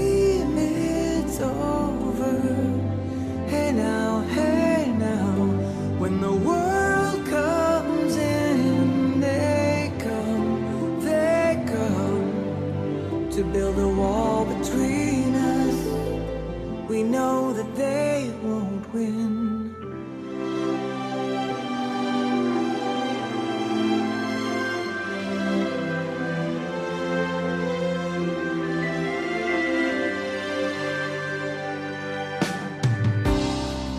Now I'm towing my car, there's a hole in the roof. My possessions are causing me suspicion, but there's no proof. In the paper today, tales of war and of waste, but you turn right over to the TV page. Hey now, don't dream.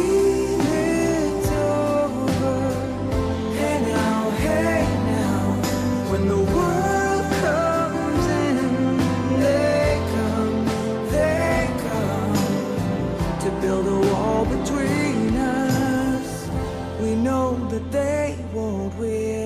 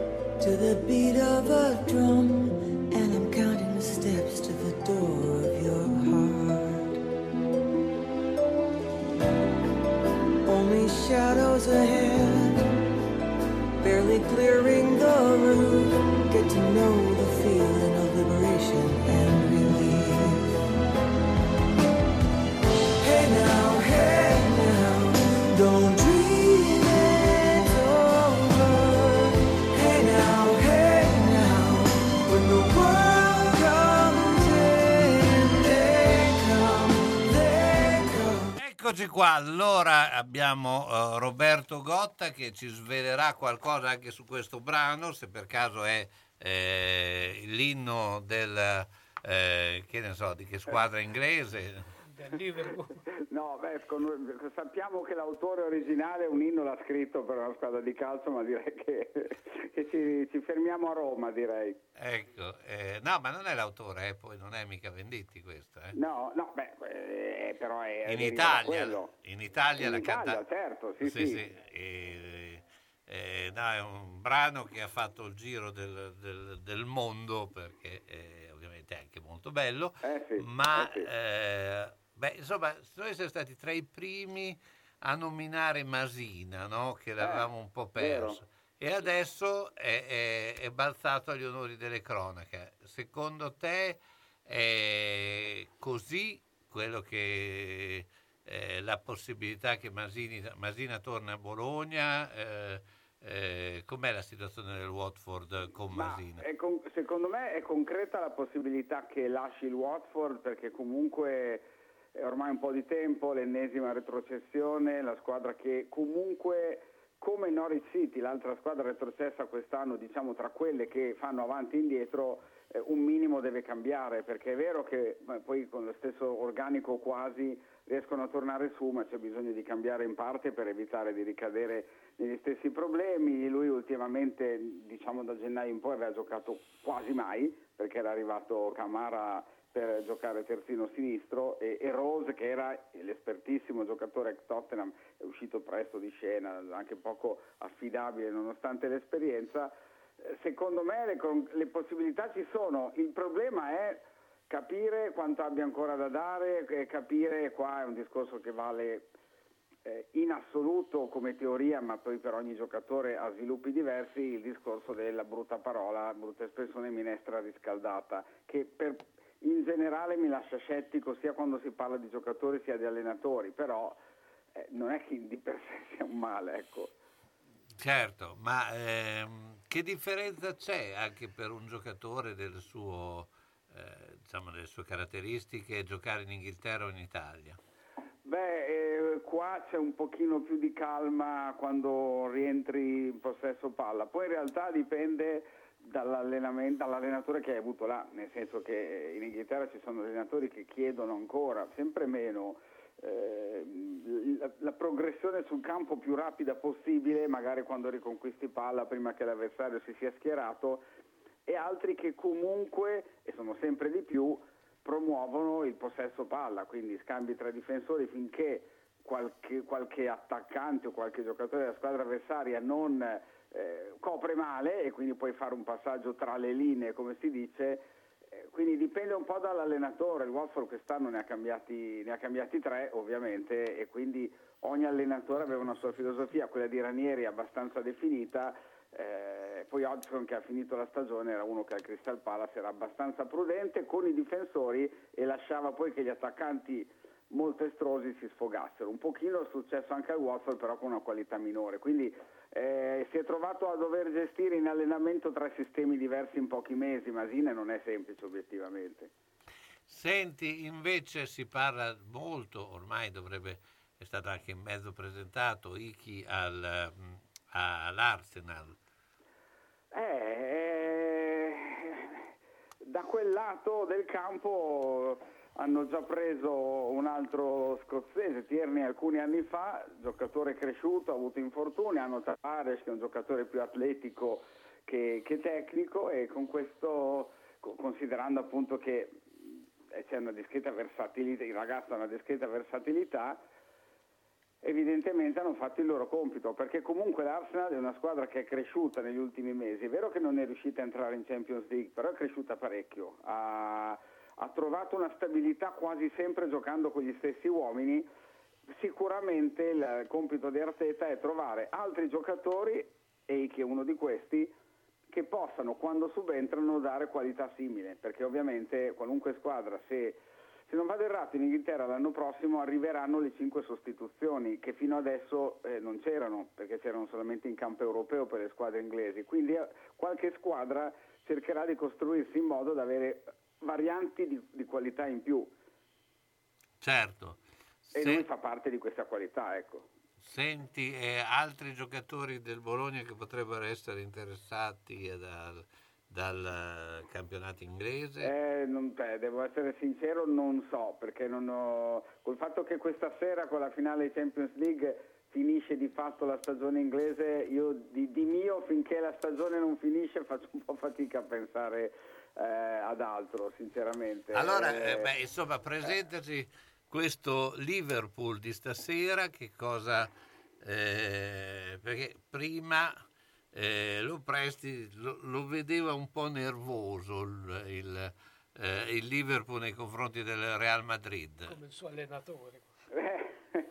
Sì, allora diciamo che il modo in cui, pur non meritandolo, il Real Madrid ha passato il turno sia contro il Chelsea sia contro il Manchester City può innervosire, perché poi dici ma come, domino, vinco di poco o perdo in casa come è successo col Chelsea, poi stravinco in trasferta, riescono a recuperare nonostante siano in grave difficoltà, vuol dire che non posso mai rilassarmi, e il Liverpool sicuramente questo pensiero ce l'ha, cioè il Real Madrid contro il Manchester City, mi sembra che ne abbiamo parlato, è stato dominato all'88esimo, il City ha rischiato il 2-0 con una grande azione di Grealish, il portiere del Real Madrid, Courtois, ha parato di suola, di scarpa, in quel momento nessuna persona sana di mente avrebbe detto passa il Real Madrid, poi ha fatto 2 gol nel recupero grazie a giocatori non tanto di manovra, anche se uno Camavinga è effettivamente uno che ha fatto progredire la palla molto rapidamente, Rodrigo in campo, cross, colpi di testa, gol in un attimo, con i giocatori più che con l'organizzazione di squadra, che in effetti era mancata, perché il gol del City a Madrid è avvenuto con un passaggio a centrocampo, un giocatore del City, non so se era Gundogan, non aveva nessuno nel raggio di 20 metri né davanti né fianco né dietro, quindi un errore clamoroso di organizzazione del Real Madrid che il City non ha punito più, ha punito solo in quell'occasione, e Liverpool lo punirebbe molto di più, quindi è una sfida affascinante sinceramente, perché sono proprio 2 stili diversi, anche 2 allenatori, appunto avete menzionato, con l'aria diversa a bordo campo. Comunque certo, il Real Madrid dà sempre l'idea, per concludere il discorso, che riesca sempre a ottimizzare al massimo tutto quello che gli capita tra i piedi più che tra le mani.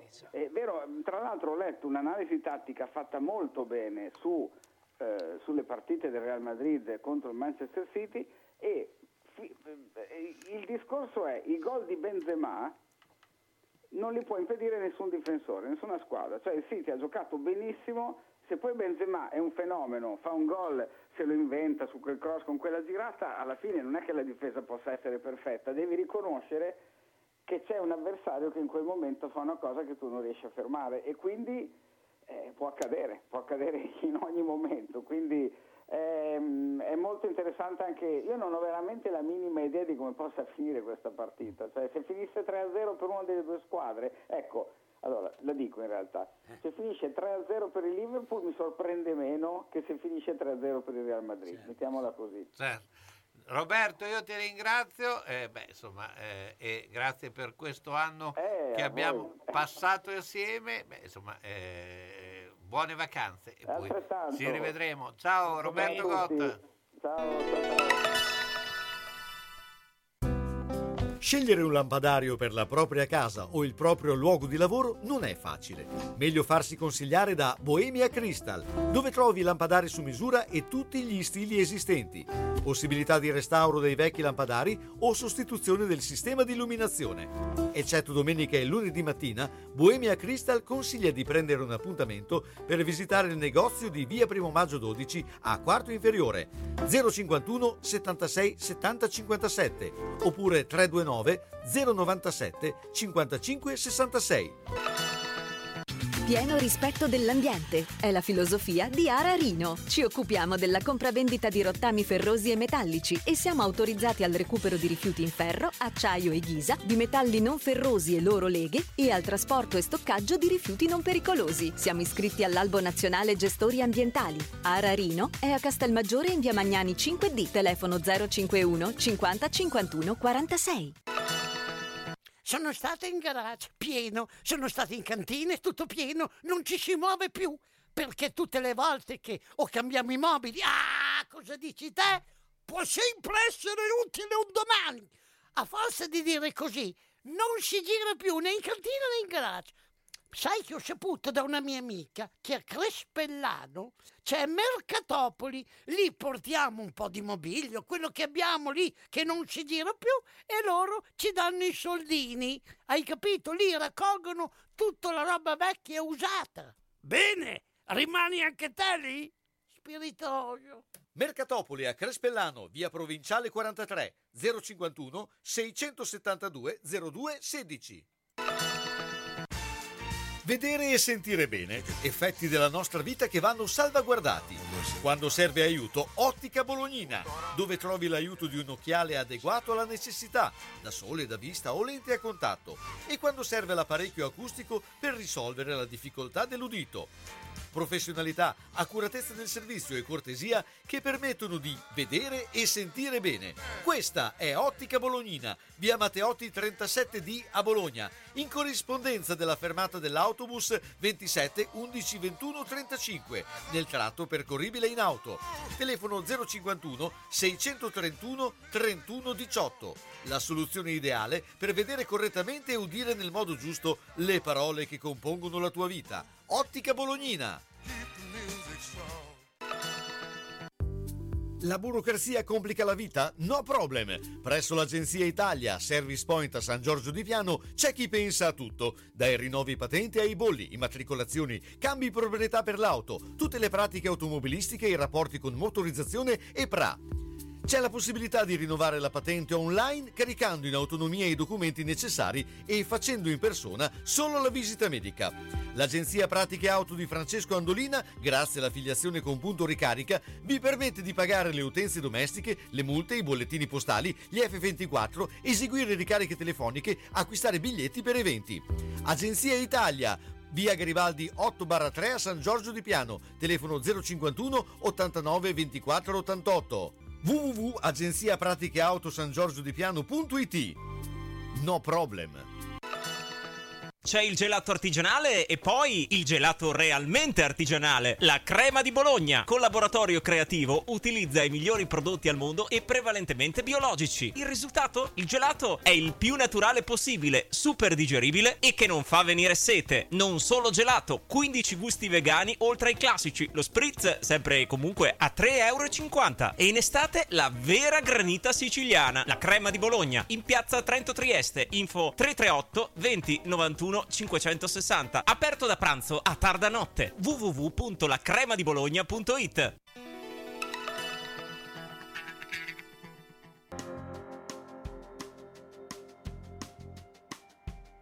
Moi aussi j'ai une fèche chez moi, sur les gouttières ruisselantes.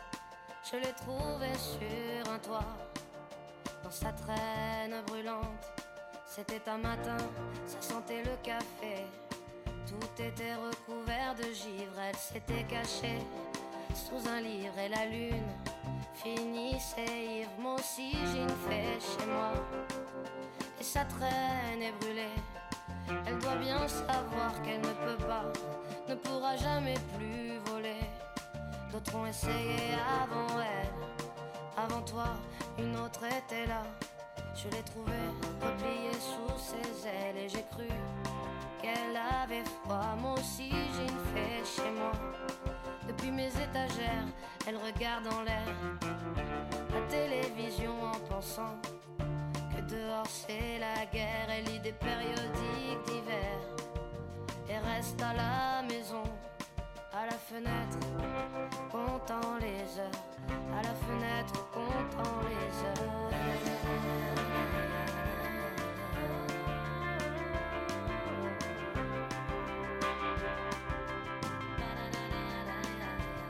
Moi aussi j'ai une fée chez moi, et lorsqu'elle prend son déjeuner, elle fait un bruit avec ses ailes grillées. Je sais bien qu'elle est déréglée, mais je préfère l'embrasser ou la tenir entre mes doigts. Moi aussi j'ai une fée chez moi qui voudrait voler, mais ne le peut pas.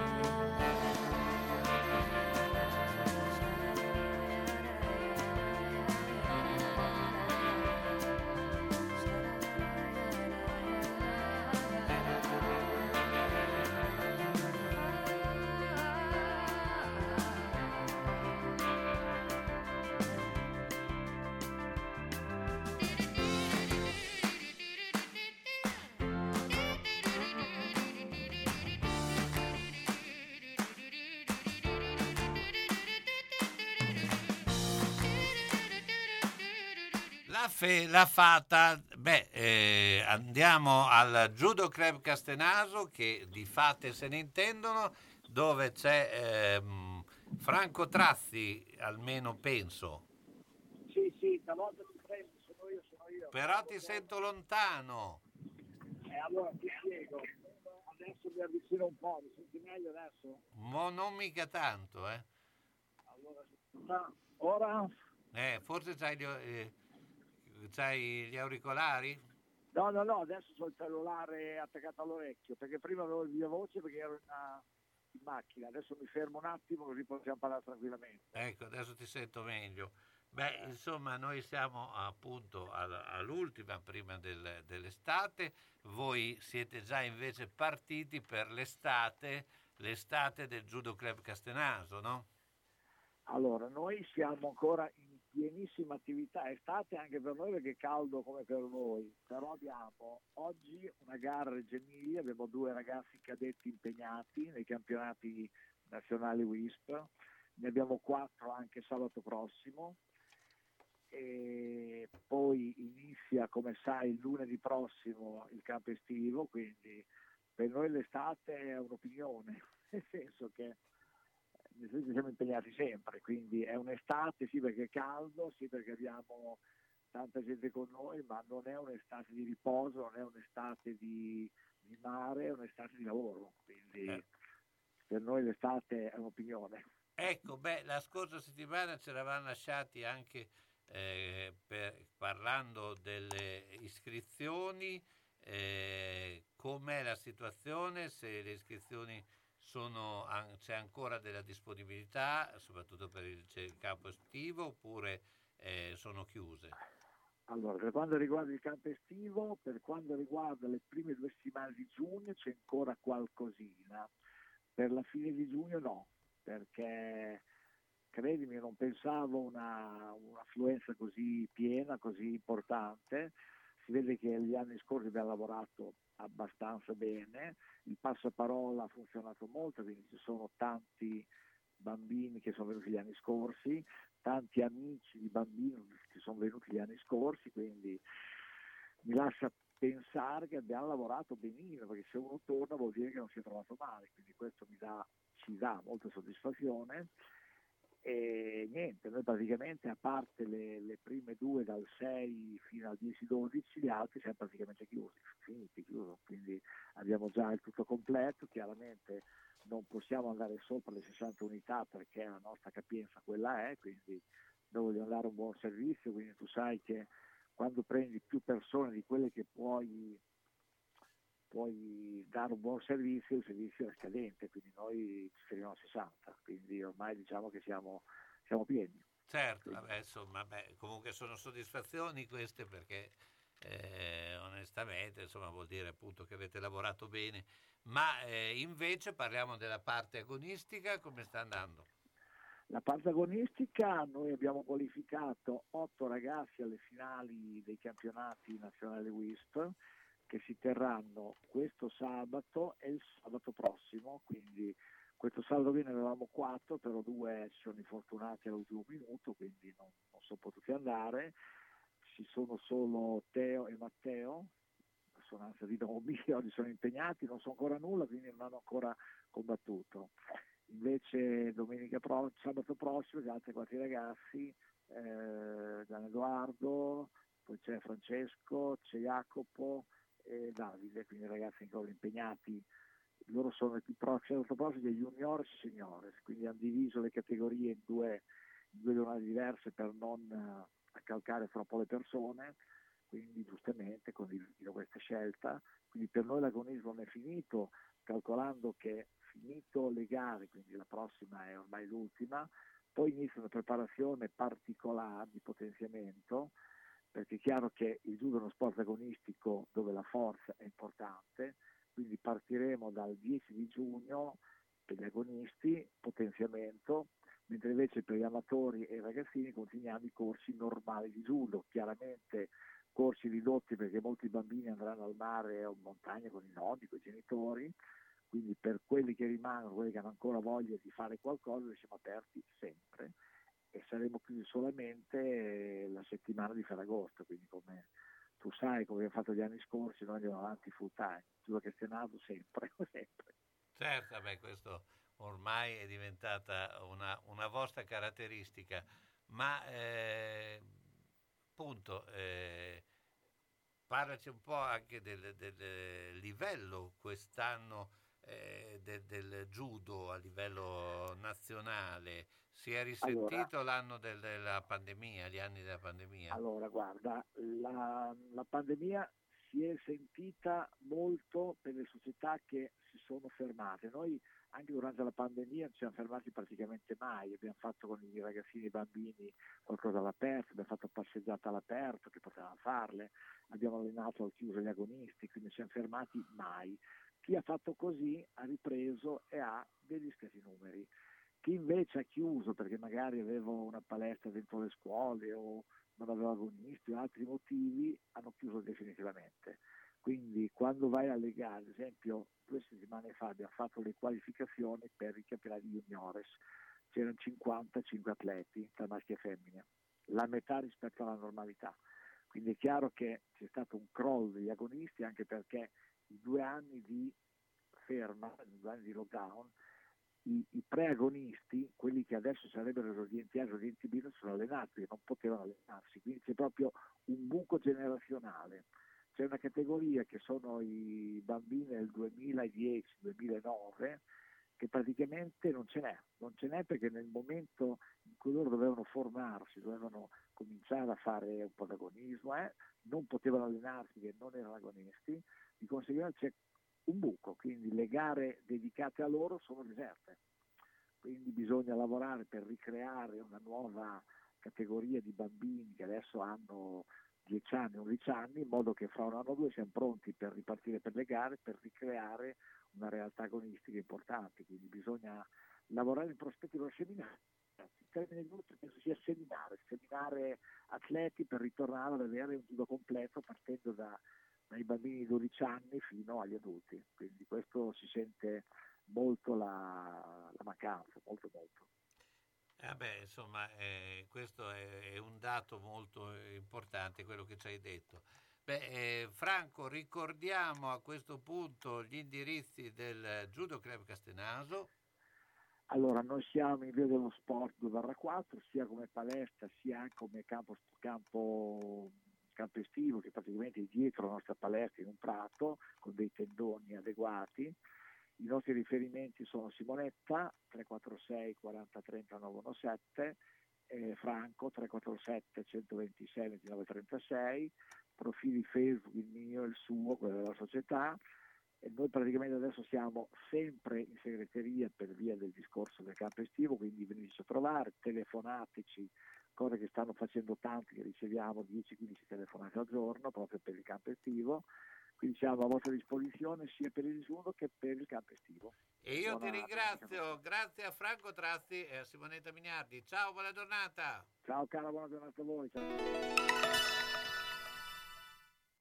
Dall'elegante allo sportivo diamo spazio al colore, alle forme e ai capi più belli che ci possono rendere felici. Da oltre 70 anni Io Donna vi veste con infinita gioia per tutte le vostre occasioni, per donna e uomo, dalla taglia 42 alla taglia 84. C'è la possibilità di rateizzare il vostro acquisto in 3 mesi senza nessun costo aggiuntivo. Io Donna e Brugi Shop vi aspettano a Bologna in via Giuseppe Bentivoglia numero 13, zona ospedale Sant'Orsola. Chiudono solo la domenica. Garage gratuito a lato negozio. Le informazioni allo 051 34 08 93. Io Donne Brugi Shop, sono sempre 2 taglie più avanti di tutti.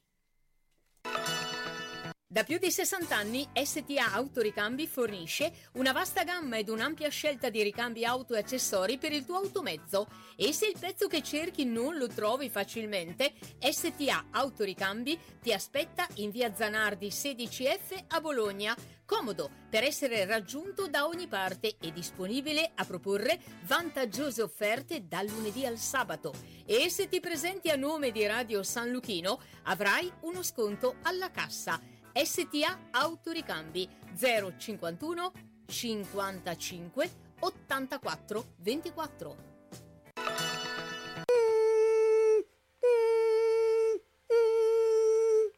Ma cos'è? Sono le zanzare che piangono, non passano brisa. Uno solo è Melotti, il melo.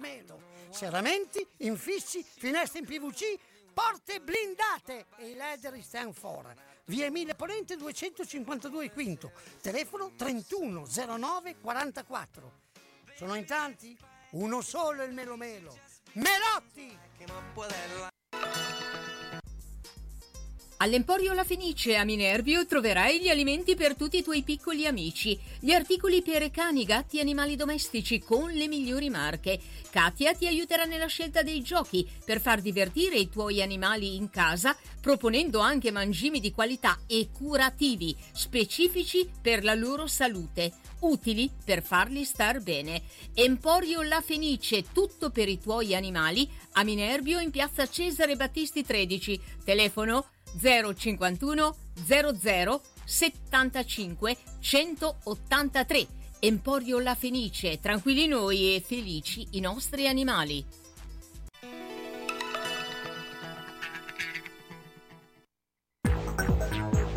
San Luchino Notizie.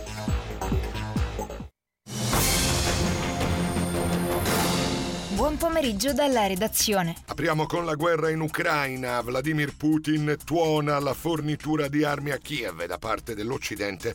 Rischia di creare un'ulteriore destabilizzazione e di aggravare la crisi umanitaria.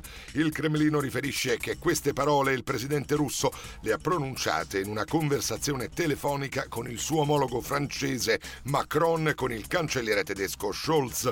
I tre leader inoltre hanno discusso sul rischio emergenza alimentare. Putin ha detto di essere pronto a facilitare soluzioni per l'esportazione senza ostacoli del grano, incluso quello ucraino, dai porti del Mar Nero. Nel frattempo ancora bombe russe su Mykolaiv e altre vittime tra i civili. Mosca pensa di istituire un tribunale in stile Norimberga per i soldati evacuati dall'Azovstal e starebbe valutando un secondo assalto a Kiev. Ha annunciato un nuovo lancio del missile ipersonico. Il presidente ucraino Zelensky promette che il Donbass sarà di nuovo ucraino. Veniamo in Italia con la cronaca. Ennesimo dramma sul lavoro. Un operaio di 42 anni è morto a Portoviro, in provincia di Rovigo, dopo essere caduto da una cesta elevatrice a circa 5 metri d'altezza. L'incidente è avvenuto presso un negozio dove l'uomo, originario della provincia di Bari, stava svolgendo lavori edili per una ditta esterna. In fase di accertamento le cause della caduta, il personale del 118 ha portato l'uomo in ospedale a Rovigo, dove è deceduto in seguito ai traumi riportati. Patrick Zacchi, lo studente egiziano dell'Università di Bologna, rilasciato a dicembre dopo 22 mesi di detenzione in Egitto e ancora in attesa di processo, oggi ha detto: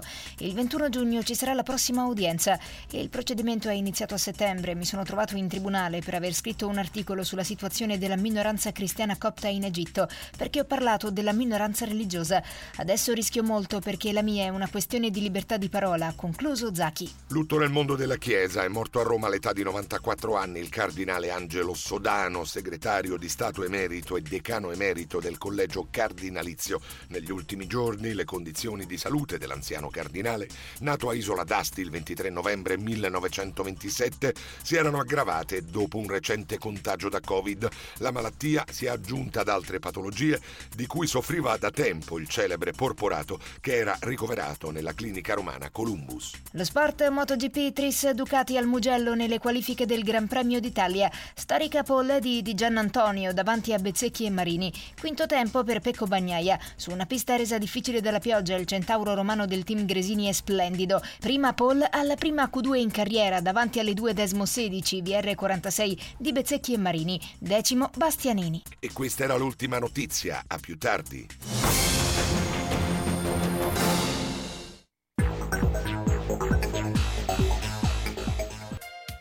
Ben, guarda la mia casa. Devo rifare tutto, l'impianto elettrico, quello idraulico. Devo aggiustare i muri e imbiancarli. E non posso farlo da solo. Devo rivolgermi a un'azienda seria e onesta. Ma perché ti preoccupi? C'è Ciaccio Casa. Pensano a tutto loro, dalle pratiche amministrative alla gestione del cantiere, risolvendo tutti i problemi del tuo appartamento, del tuo ufficio, del luogo dove necessita la loro attività. Con Ciaccio non ci sono problemi e se ci sono te li risolve. Ciaccio Casa, telefono 051 615 1301. Ma perché non ci ho pensato prima? Sono le 16 e 4 minuti. Eccoci qua, allora torniamo in studio e andiamo a trovare Pietro Maresca. Ciao Pietro, intanto buongiorno. Buongiorno, buon sabato pomeriggio a tutti quanti. Buongiorno. Beh, insomma, siamo praticamente alla ultima puntata per quello che riguarda il periodo sportivo, sono finiti i tornei appunto, però presto poi parleremo del ritiro, quindi insomma siamo sempre sulla breccia, Pietro. Del nostro ritiro oppure del ritiro? Del ritiro nostro del principale, Bologna. Poi del ritiro del Bologna, perché eccetera. È ancora lontano, no? Carlo non il si nostro mai. Non si ritireremo, ma qualche idea di ritiro ogni tanto mi viene, ma tu sei giovanissimo nei miei confronti. Non possiamo ancora dare tanto al tennis, al paddle, esatto, al cricket. Che poi ho visto che ormai sei lanciato su tante altre anche attività sportive, che ormai non ti si ferma più nessuno. Devo ancora trovare lo sport, allora li provo ancora. Oggi sei però in giornate bucoliche, ho visto, perché con la Peonia, no? Sì, oggi siamo in questo meraviglioso orto di Abraina e di Orfeo, dove esponiamo una macchina e c'è un mercatino molto interessante da vedere, ci sono le peonie da acquistare. Adesso per la verità abbiamo fatto una piccola pausa perché è venuto giù come previsto un po' d'acqua e speriamo che dopo si riprenda. Beh, insomma, tu sei uno da pollice verde oppure? Sinceramente no, però si vede con l'età avanzando, mi piace tenerle, insomma danno allegria, danno poi questo così, questa attenzione alla sostenibilità passa anche da lì, insomma, da circondarsi di piante e curarle. Io intanto ti volevo chiedere, a questo punto non posso non chiedertela, un tuo parere sul nuovo sponsor del Bologna, a parte il nome che insomma a Bologna è un po' particolare, no? Fa sorridere, obiettivamente, ma abbiamo già superato Sumarò, possiamo superare anche Cazù, perché ma ricorda anche lo sfogo in conferenza stampa di Malesani, sì. Se vi ricordate quando domandava se fossimo in una giungla o appunto citava qualcosa di simile, ecco ma insomma questa piattaforma noi vediamo sempre di più, ormai ci sono pubblicità martellanti, no? Di queste aziende che vendono online auto usate eccetera, ecco come che fiducia possono avere proprio per il consumatore finale, e soprattutto ci sono dei rischi? Ma allora il discorso sarebbe ampio, comunque do una mia visione che è questa. Certamente parliamo di un'azienda molto seria, molto grossa, che è già presente tra l'altro in Premier League come sponsor, quindi che voglia sbarcare in Italia, dà comunque l'idea un po' così del ruolo internazionale che può avere Bologna, e questo può far piacere.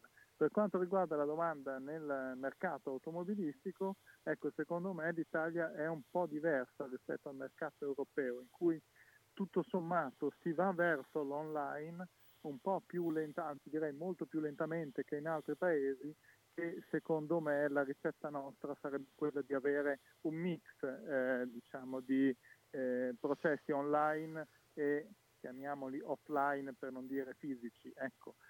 Io sinceramente la fase dell'acquisto della macchina, ma non perché sia nel settore e quindi magari sia maggiormente coinvolto, vedo ancora il rapporto, la relazione svilupparsi ancora in salone oltre che online. Ecco, online può essere un'ottima vetrina, si possono magari valutare gli usati a distanza, semplificare certe procedure, però alla fine provare la macchina, toccarla è un'altra cosa secondo me. Sì, perché uno solitamente la vuol vedere, almeno come la nostra mentalità. Poi soprattutto nell'usato, perché potrei capire magari determinati ambiti, per esempio noleggiare una macchina va bene, è nuova, si prende l'offerta online e si ritira in negozio, ci sta. Una macchina usata secondo me è un po' diversa. Certo, comunque è una realtà insomma, che ha scelto Bologna per farsi vedere, per farsi conoscere. Questo insomma tutto sommato è una buona garanzia anche per la società stessa, no? Sì, no, dicevo, dà l'idea appunto della dimensione anche internazionale, che vuoi per la proprietà, vuoi per così la struttura che la società ha saputo darsi in questi anni, comunque che lo trovo un fatto positivo.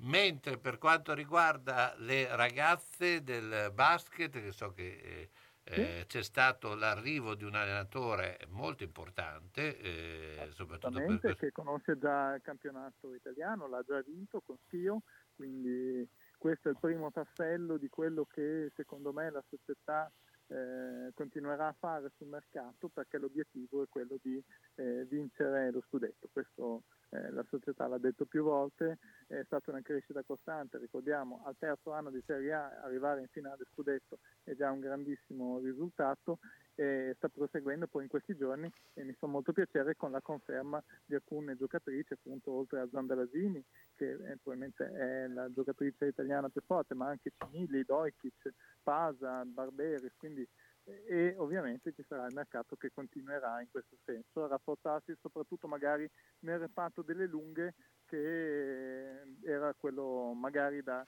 costruire e robustire un po' di più anche in vista dell'impegno in Eurolega la prossima stagione. Quindi insomma una Virtus che Segafredo eccetera, che quest'altano parte con l'intenzione insomma di migliorarsi vuol dire arrivare primi, no? Cioè, sostanzialmente, visto che sei arrivato secondo, sì.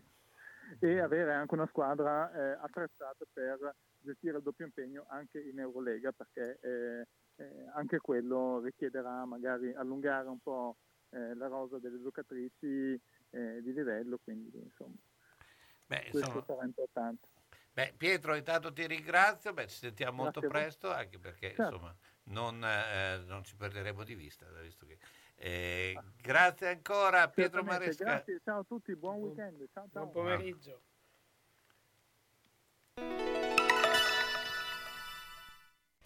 Per le mete più affascinanti e le proposte più interessanti, per un viaggio di gruppo o individuale in tutta sicurezza nei luoghi più belli del mondo, Sugar Viaggi. Tante destinazioni in continuo aggiornamento. Scegli la tua, garantisce Sugar.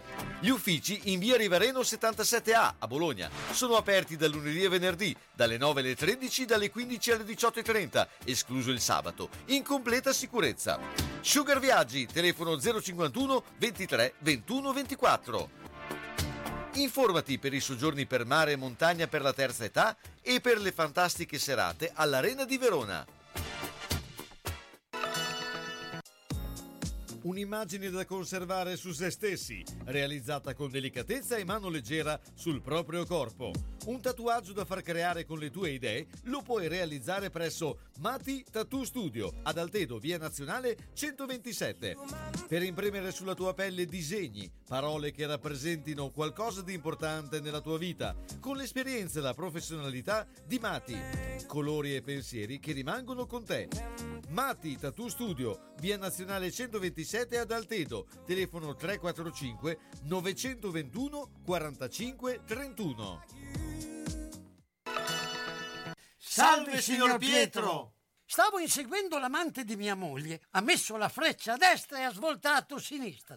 Io invece ero inseguito dal cornuto, mi si è incastrata la freccia e adesso siamo qua. Quindi... Nettuno Agenzia Onoranze Funebri, disponibile 24 ore su 24 con uffici a Borgo Panigale e a Zola Predosa. Azienda convenzionata per servizi di cremazione e cerimonie funebri. Per informazioni e preventivi Nettuno Agenzia Onoranze Funebri 051 400 131.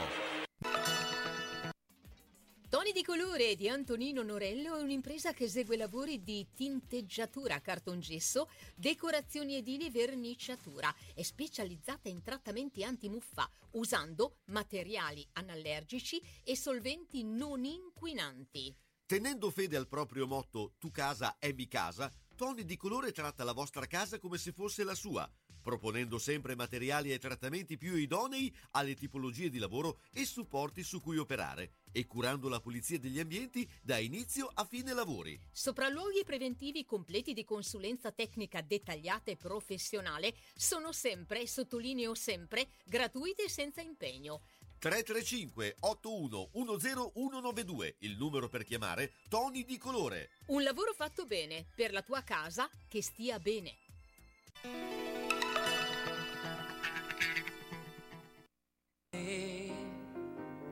This feeling inside, I'm not one of those who can easily hide. I don't have much money, but boy, if I did, I'd buy a big house where we both could live. If I was a sculptor, but then again, no, or a man who makes potions in a traveling shoe. I know it's not much, but it's the best I can do. My gift is my song, yeah, and this one's for you. And you can tell everybody this is your song. It may be quite simple, but now that it's done, I hope you don't mind, I hope you don't mind that I put down in words how wonderful life is while you're in the world.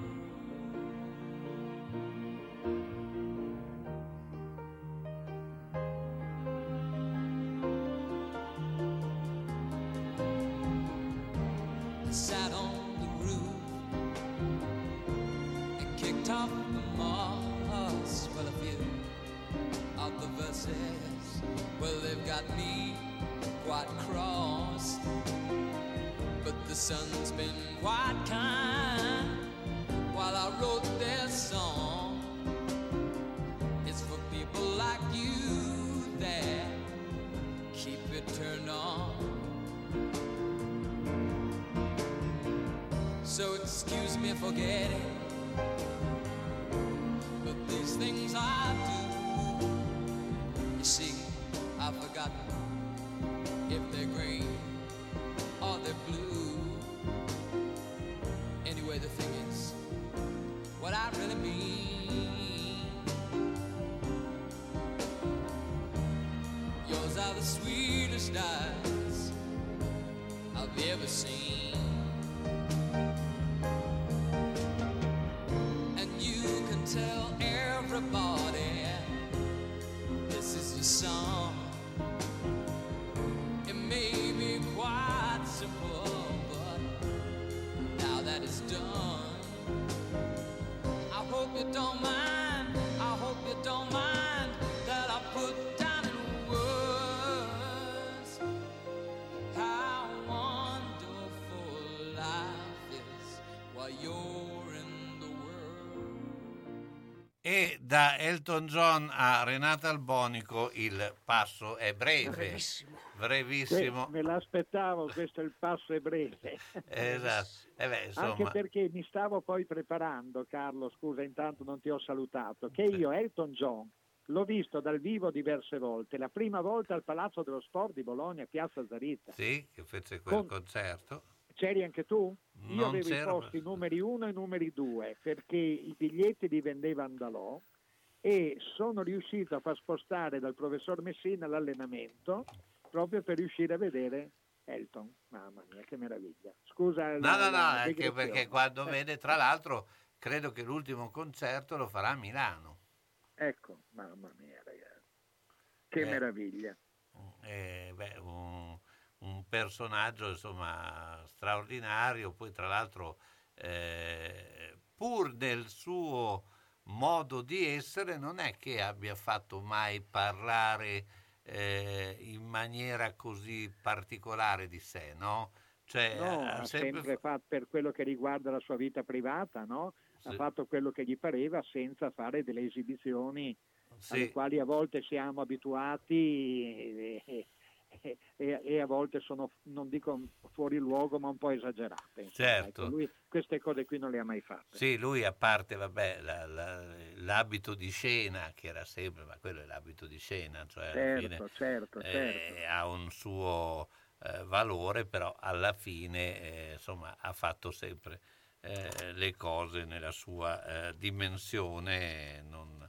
è stato anche presidente di calcio, no? Di una squadra di calcio, quindi... Sì, e poi come indiscutibile, diciamo, ecco, no? Come artista e come cantante indiscutibile, mamma sì. mia. Non è stato un gran giocatore di basket, ma questo vabbè.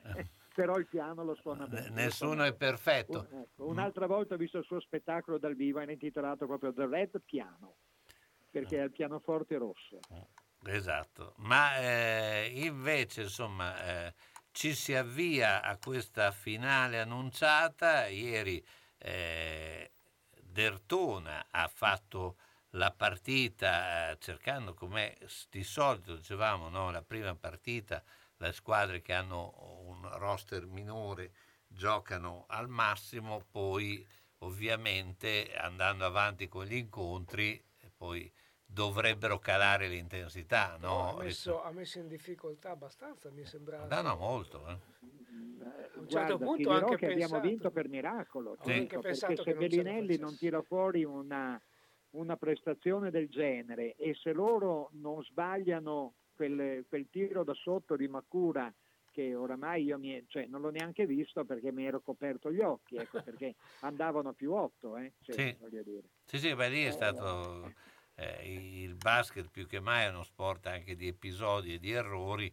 Un errore quel genere lì ha cambiato, ha rivoluzionato il risultato, perché più 8 a quel momento lì era una diventava quasi irraggiungibile, nonostante la prova incredibile di Marco Bellinelli, ecco.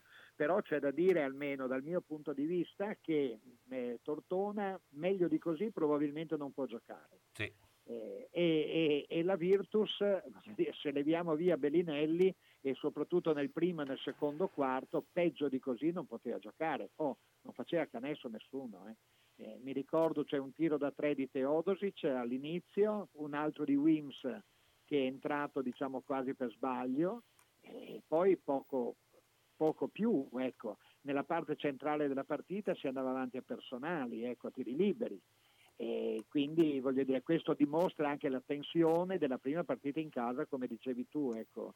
Sì, anche perché chi di solito appunto ha più la mente libera, la squadra che si gioca perché si gioca un po' tutto lì, insomma, non sai, perdi la prima in casa, rischi di compromettere 10 mesi di lavoro, no?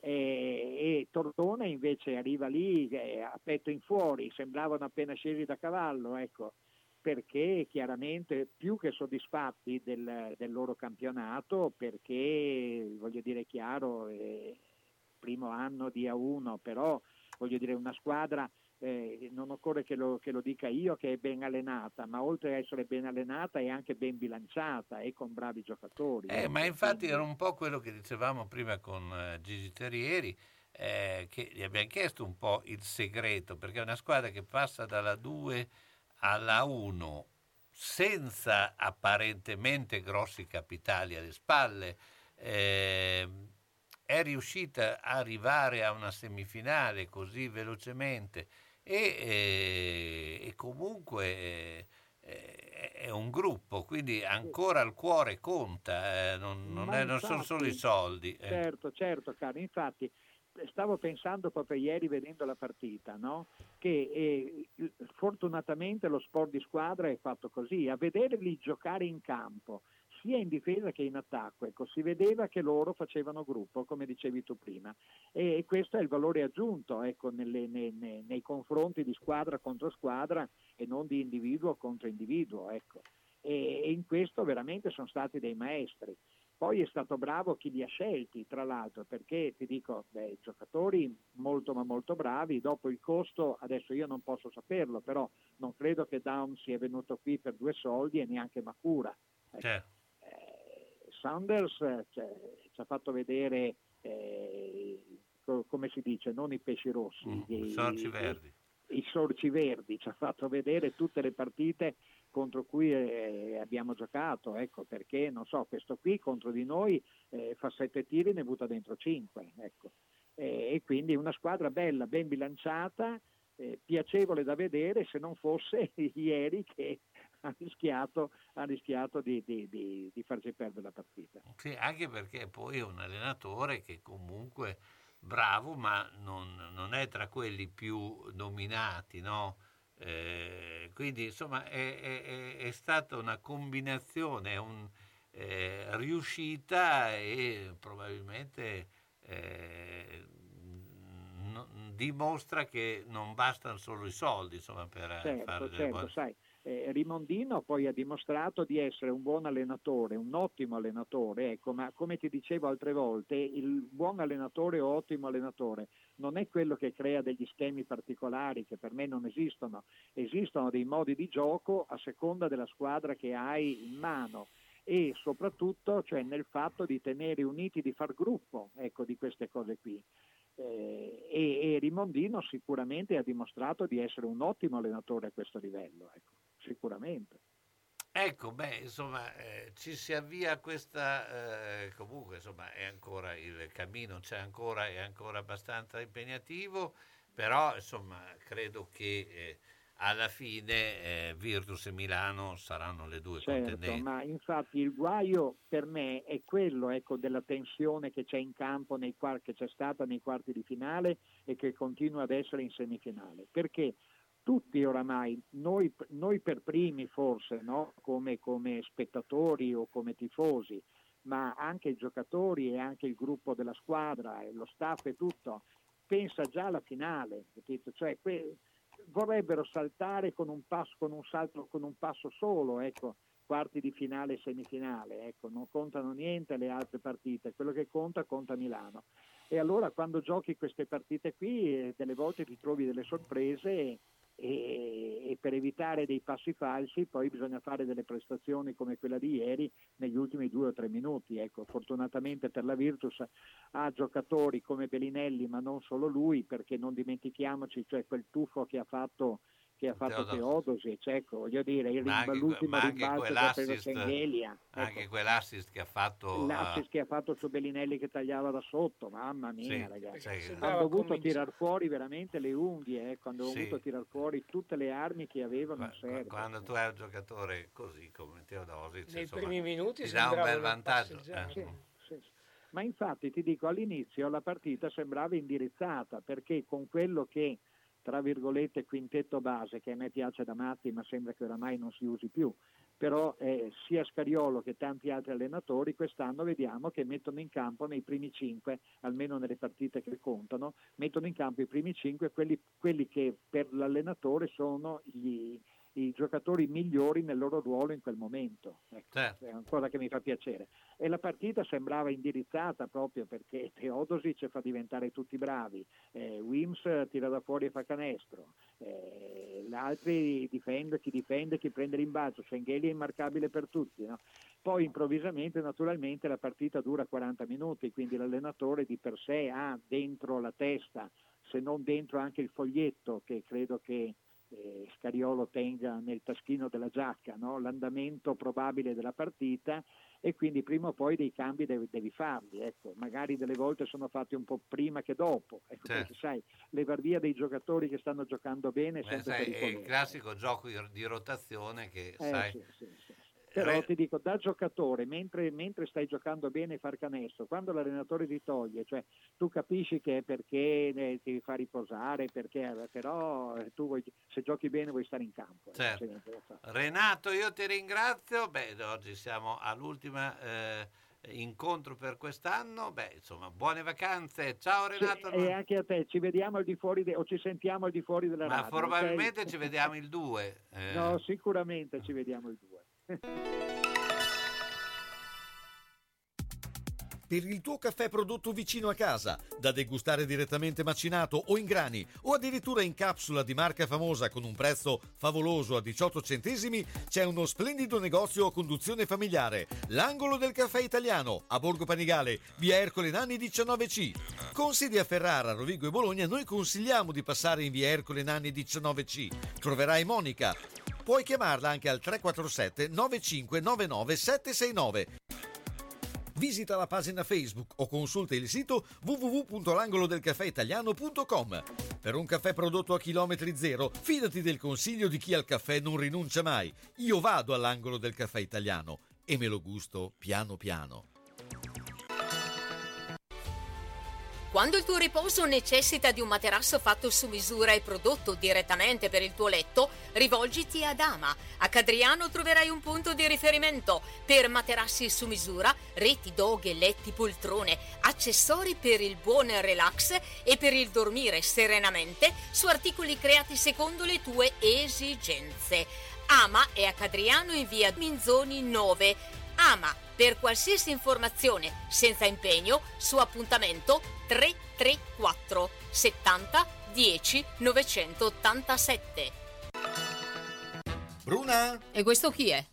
Non ci vedo bene, devo stare attenta dove metto i piedi. Ah, ma adesso rimedio, Vado da Mondovisione. Mi hanno detto che ci sono delle offerte fantastiche. Occhiale progressivo con lenti e montatura a soli 150 €. Occhiale completo con lenti antiriflesso a soli 100 €. Si può anche guardare il sito www.otticamondovisionebo.it. Mondovisione a Bologna, in via Ferrarese 20C. Telefono 051 631 37 37. Professionisti esperti per vedere bene spendendo il giusto. Ciao Bruna! Ma adesso ti vedo, sono stata da Mondovisione. Ciao Mauro!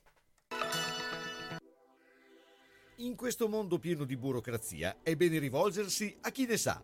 Presso lo studio dell'avvocato Mario D'Arezzo è possibile far gestire tutte le pratiche di testamenti, successioni, conflitti tra eredi, visure e calcoli imposte, liquidazione di eredità giacenti. Nel momento di difficoltà per questi importanti servizi trovi chi ti aiuta. Presso lo studio dell'avvocato Mario D'Arezzo, Viale Silvani 1 a Bologna, telefono 051 55 56 49.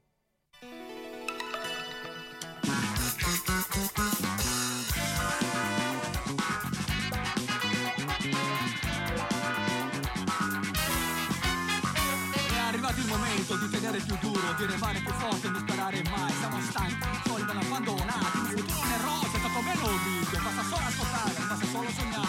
Leggere un progetto da realizzare. L'impiaggino non più aspetta. Il futuro è tuo, non puoi più mollare. Testi tosti, testi tosti, testi tosti, testi tosti. Ansia, noia, indifferenza, cosa ci porta? Cosa ci porta? Ansia, noia, indifferenza, non ci riguarda, non ci riguarda, Testi tosti, testi tosti, testi tosti, testi tosti. Affermarti mai, non giudicare mai, si testa a sopportare, questo lo sai, non recitare no, non puoi fare no, come dire no, cazzeggiare no, carisma, carattere, questo ci vuole, grinta e voglia da convinzione, in qualunque azione, in qualunque occasione, e invece di sempre una sana passione. Testi tosti, testi tosti, testi tosti, testi tosti. Ansia, noia, indifferenza, cosa ci porta? Cosa ci porta? Ansia, noia, indifferenza, non ci riguarda, non ci riguarda, Testi tosti, testi tosti, testi tosti, testi tosti. Contraddizione, contraddizione, contraddizione, contraddizione,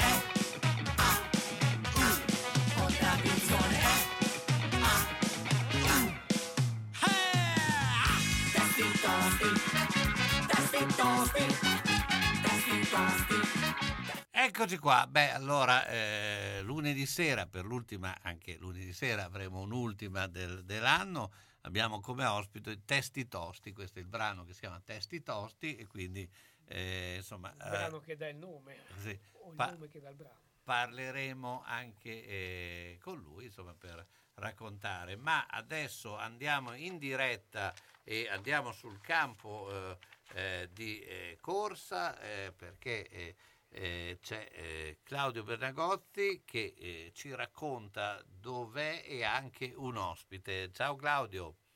Ciao Carlo, ciao a tutti gli ascoltatori. Noi siamo qui in via delle scuole, in via della Guardia 28, presso la sede della AGD, Associazione Giovani Diabetici, perché oggi abbiamo in programma questa prima camminata AGD appunto per raccogliere anche fondi per la lotta a questa malattia. Tu accennavi all'ospite? Ecco, ma scusa, prima di sì. L'AGD come acronimo cosa significa? Allora, infatti è un'omonimia, perché anche a 300 metri di qui c'è la GD, quella che tutti noi bolognesi conosciamo. Perché non confondiamola appunto con la GD, che è un'azienda. Che è un'altra cosa. La AGD è l'acronimo di Associazione Giovani Diabetici di Bologna, sezione di Bologna. E qui con me ho il presidente della AGD di Bologna, che pochi giorni fa è stato eletto tra l'altro vicepresidente nazionale, ed è Salvatore Santoro, che te lo passo in diretta. Buongiorno. Presidente. Grazie. Beh, ecco, raccontaci, può raccontare un po' anche lo stato di questa situazione, perché con le varie pandemie, soprattutto la pandemia, sono un po' passate, non dico in secondo ordine, che sarebbe una parola brutta, ma un po' trascurate, perché ovviamente l'attenzione generale era verso il Covid, no? Sì, effettivamente era verso il Covid, però purtroppo per diverse patologie sono state molto penalizzate, diciamo. Non solo siamo stati penalizzati, perché ma tutte le patologie sono state penalizzate, ma noi abbiamo avuto un problema in più perché c'è stato un aumento degli esordi di diabete di tipo 1. Parliamo di diabete infantile, non di diabete di tipo 2. Quindi la preoccupazione era doppia per noi. Prima le difficoltà per le visite trimestrali per i nostri bambini, e poi c'è stato un aumento spropositato di esordi. Di solito noi ne abbiamo all'anno 18-20, siamo arrivati a 30 2 anni fa, l'anno scorso 32, e purtroppo dall'inizio dell'anno ad oggi siamo già a 16 esordi. Quindi siamo preoccupati perché non abbiamo capito se la pandemia o il Covid abbia un nesso con l'aumento della pandemia. Però oggi è un giorno di festa per noi, certo. C'è la prima camminata, quindi certo, sperando che per le 18.30 smetta di piovere, perché adesso a Bologna sta piovendo, però noi siamo già pronti, non abbiamo infatti annullato la camminata. Quindi insomma vi si può ancora raggiungere, quindi diciamo per la partenza. Certamente sì, perché perlomeno le previsioni sono che per le 18 il tempo non dovrebbe più piovere, quindi in questo momento sta piovigginando. Noi siamo pronti, la partenza si farà comunque, ci saranno per la partenza il presidente del quartiere Elena Gaggioli e l'assessore allo sport che Roberta Licalzi, che daranno il via alla partenza della nostra prima manifestazione, che noi l'abbiamo organizzata perché è importante che i nostri ragazzi soprattutto devono fare sport, perché è una patologia che richiede sport, tantissimo sport. Certo, beh, noi abbiamo avuto modo di seguire ad esempio le vicende di Mauro Talini, anche lui però sul diabete c'è sempre un po', come ha detto giustamente lei, abbraccia molte forme. Voi parlate di diabete infantile, poi c'è diabete tipo A, insomma, però comunque la forma è poi sempre la base è quella, no? La base è quella, c'è l'unica differenza che i nostri bambini, una volta che hanno l'esordio, diventano insulino dipendente per tutta la vita, cioè devono fare dalle 4 alle 5 punture, ma adesso quello che aiuta molto è la tecnologia tutti i giorni, quindi è, diciamo, è più complessa gestire la patologia, ma nello stesso tempo aiuta molto la tecnologia, perché anziché farsi le punture, chi fa la scelta di usare il microinfusore, i nostri bambini hanno la possibilità di non bucarsi 5-6 volte, perché tra la misurazione della glicemia, l'insulina e quant'altro, almeno diciamo che la vita è cambiata un bel po' anche per i nostri ragazzi. Devo dire che la scienza va avanti, le tecnologie sono sempre più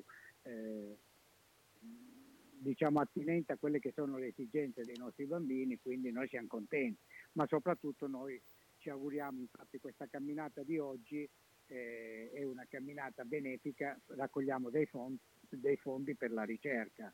Ovvio. Perché noi tra l'altro abbiamo un progetto di ricerca istituzionale che viene finanziato interamente da Gigi Bologna, con Sant'Ortolo all'Università di Bologna, il Diabete Research Institute di Miami e l'Università di Miami. Sì, adesso ecco qua. Sì, era partito un brano.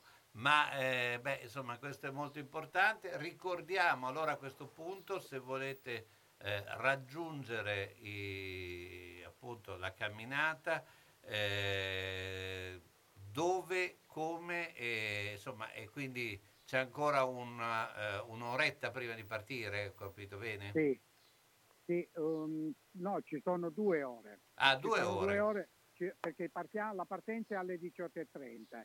Ci sono i parcheggi, perché sul Lungoreno siamo stati autorizzati dove possono parcheggiare circa 300 macchine, e alla fine di Via della Guardia la nostra sede è al numero 28, alla fine, che è 50 metri più avanti, ci sono i parcheggi e da lì si parte perché c'è anche il parco, che è il parco del Lungoreno, che l'anno scorso è stato intitolato agli scopritori dell'insulina, che l'anno scorso cadeva il centenario dell'insulina. E devo dire che Bologna è l'unica città in Europa che ha dedicato un parco agli scopritori dell'insulina, Banting e McLeod. Quindi siamo orgogliosi di questo, ed è di fianco al nostro parco, proprio sul Lungoreno. E la partenza sarà da lì. È anche questa un'occasione, insomma, per conoscere e per partecipare. Quindi complimenti Presidente Salvatore Santoro, grazie anche a Claudio. Grazie a voi. Ecco. Grazie molto, grazie a voi. Claudio, se dice qui al volo se ci sono altre camminate. Oggi no, assolutamente. No, domani è saltata quella di Sassomarconi, anche per le problematiche dei ponti che conosciamo tutti. E la prossima, vado a memoria, è il 5 di giugno, la Due Moline ad Anzola. Perfetto, grazie ancora Claudio Pedagoffi. Grazie a te, ciao a tutti, ciao. A Sasso Marconi, ristorante L'Oasi, da 50 anni, specialità di pesce e cucina tradizionale. Vi attendono con pasta fatta in casa, carne, pesce, piatti storici e specialità premiate come le tagliatelle alla bolognese. E con piacere agli amanti della pasta propongono un dacurdein di primi piatti, tanti sfiziosi assaggi in sequenza con le proposte più classiche della nostra tradizione, ma alla vecchia maniera. Una garanzia per tutte le occasioni, dalla cena di coppia ai pranzi per cerimonie, nella cornice di un locale storico con verande estive e ampio parcheggio. Sono anche hotel. L'Oasi è in via Setta 7 a Sasso Marconi, alla rotonda dell'ex casello autostradale, chiuso la domenica sera. Informazioni e prenotazioni 051 84 16 08, anche su Facebook L'Oasi Ristorante Hotel Sasso Marconi. Se hai in casa una persona che non è più sicura nel camminare e si appoggia ai mobili e sedie, non aspettare che cada. Le cadute portano sempre delle conseguenze. Vai subito da Palmirani. Palmirani dispone di tanti tipi di bastoni, stampelle, deambulatori pieghevoli e leggeri, biciclette a tre ruote, carrozzine e piccoli scooter elettrici. Da Palmirani puoi noleggiarli oppure acquistarli. Palmirani, da oltre 100 anni un'eccellenza nel territorio nella vendita e noleggio di dispositivi ortopedici e sanitari per la disabilità e la deambulazione di utenti in età avanzata nel territorio locale. Serietà, grande competenza e personalizzazione fanno di Palmirani un'azienda leader nel territorio, con un'ampia gamma di prodotti. Scooter elettrici, carrozzine, biciclette, montascale, poltrone elettriche elevabili, letti anche ospedalieri, materassi, deambulatori, stampelle. Palmirani alla Vino di Mezzo, via Emilia 39M. Guarda anche palmirani.com. Tu resta a casa. Palmirani arriva nel rispetto della direttiva. Il classico sottocosto dei bolognesi. Ci siamo! Finalmente è arrivato il grande momento. Fino al 1° giugno da Brighenti Expert City, via Ugolenzi 4 Bologna, è sottocosto. Prezzi incredibili su oltre 120 articoli di grande qualità, come lo Smart TV 55 pollici a 389 €, il frigo combinato Bosch a 499 €, la lavatrice Hot Point da 8 kg 289 €, il condizionatore Mono Daikin da 9000 BTU a 399 €. Non è un sogno, è il sottocosto di Brighenti Expert City. Da 70 anni il negozio di casa tua, in via Ugolenzi 4 di fianco al Paladozza. Telefono 051 55 55 11 con parcheggio gratuito al garage centro in via Revereno 52. Brighenti, gli esperti siamo noi. A Casalecchio la Biancheria di Ventura, in via Marconi 84, dentro il cortile di Ventura. Arianna e Sabrina propongono biancheria per la casa, abbigliamento intimo per uomo, donna e bambino, tende, tovaglie, copri divano, asciugamani e accappatoi, le lenzuola su misura Coralva per chi ha esigenze particolari, e ancora la Biancheria di Zucchi. Le lenzuola più belle di Bologna e provincia sono la Biancheria di Ventura, a Casalecchio, via Marconi 84, all'interno del cortile di Ventura. Telefono 051 50 60 294, aperta anche al sabato e fa consegna a domicilio. E come diceva sempre Giorgio Ventura, roba bella, roba buona!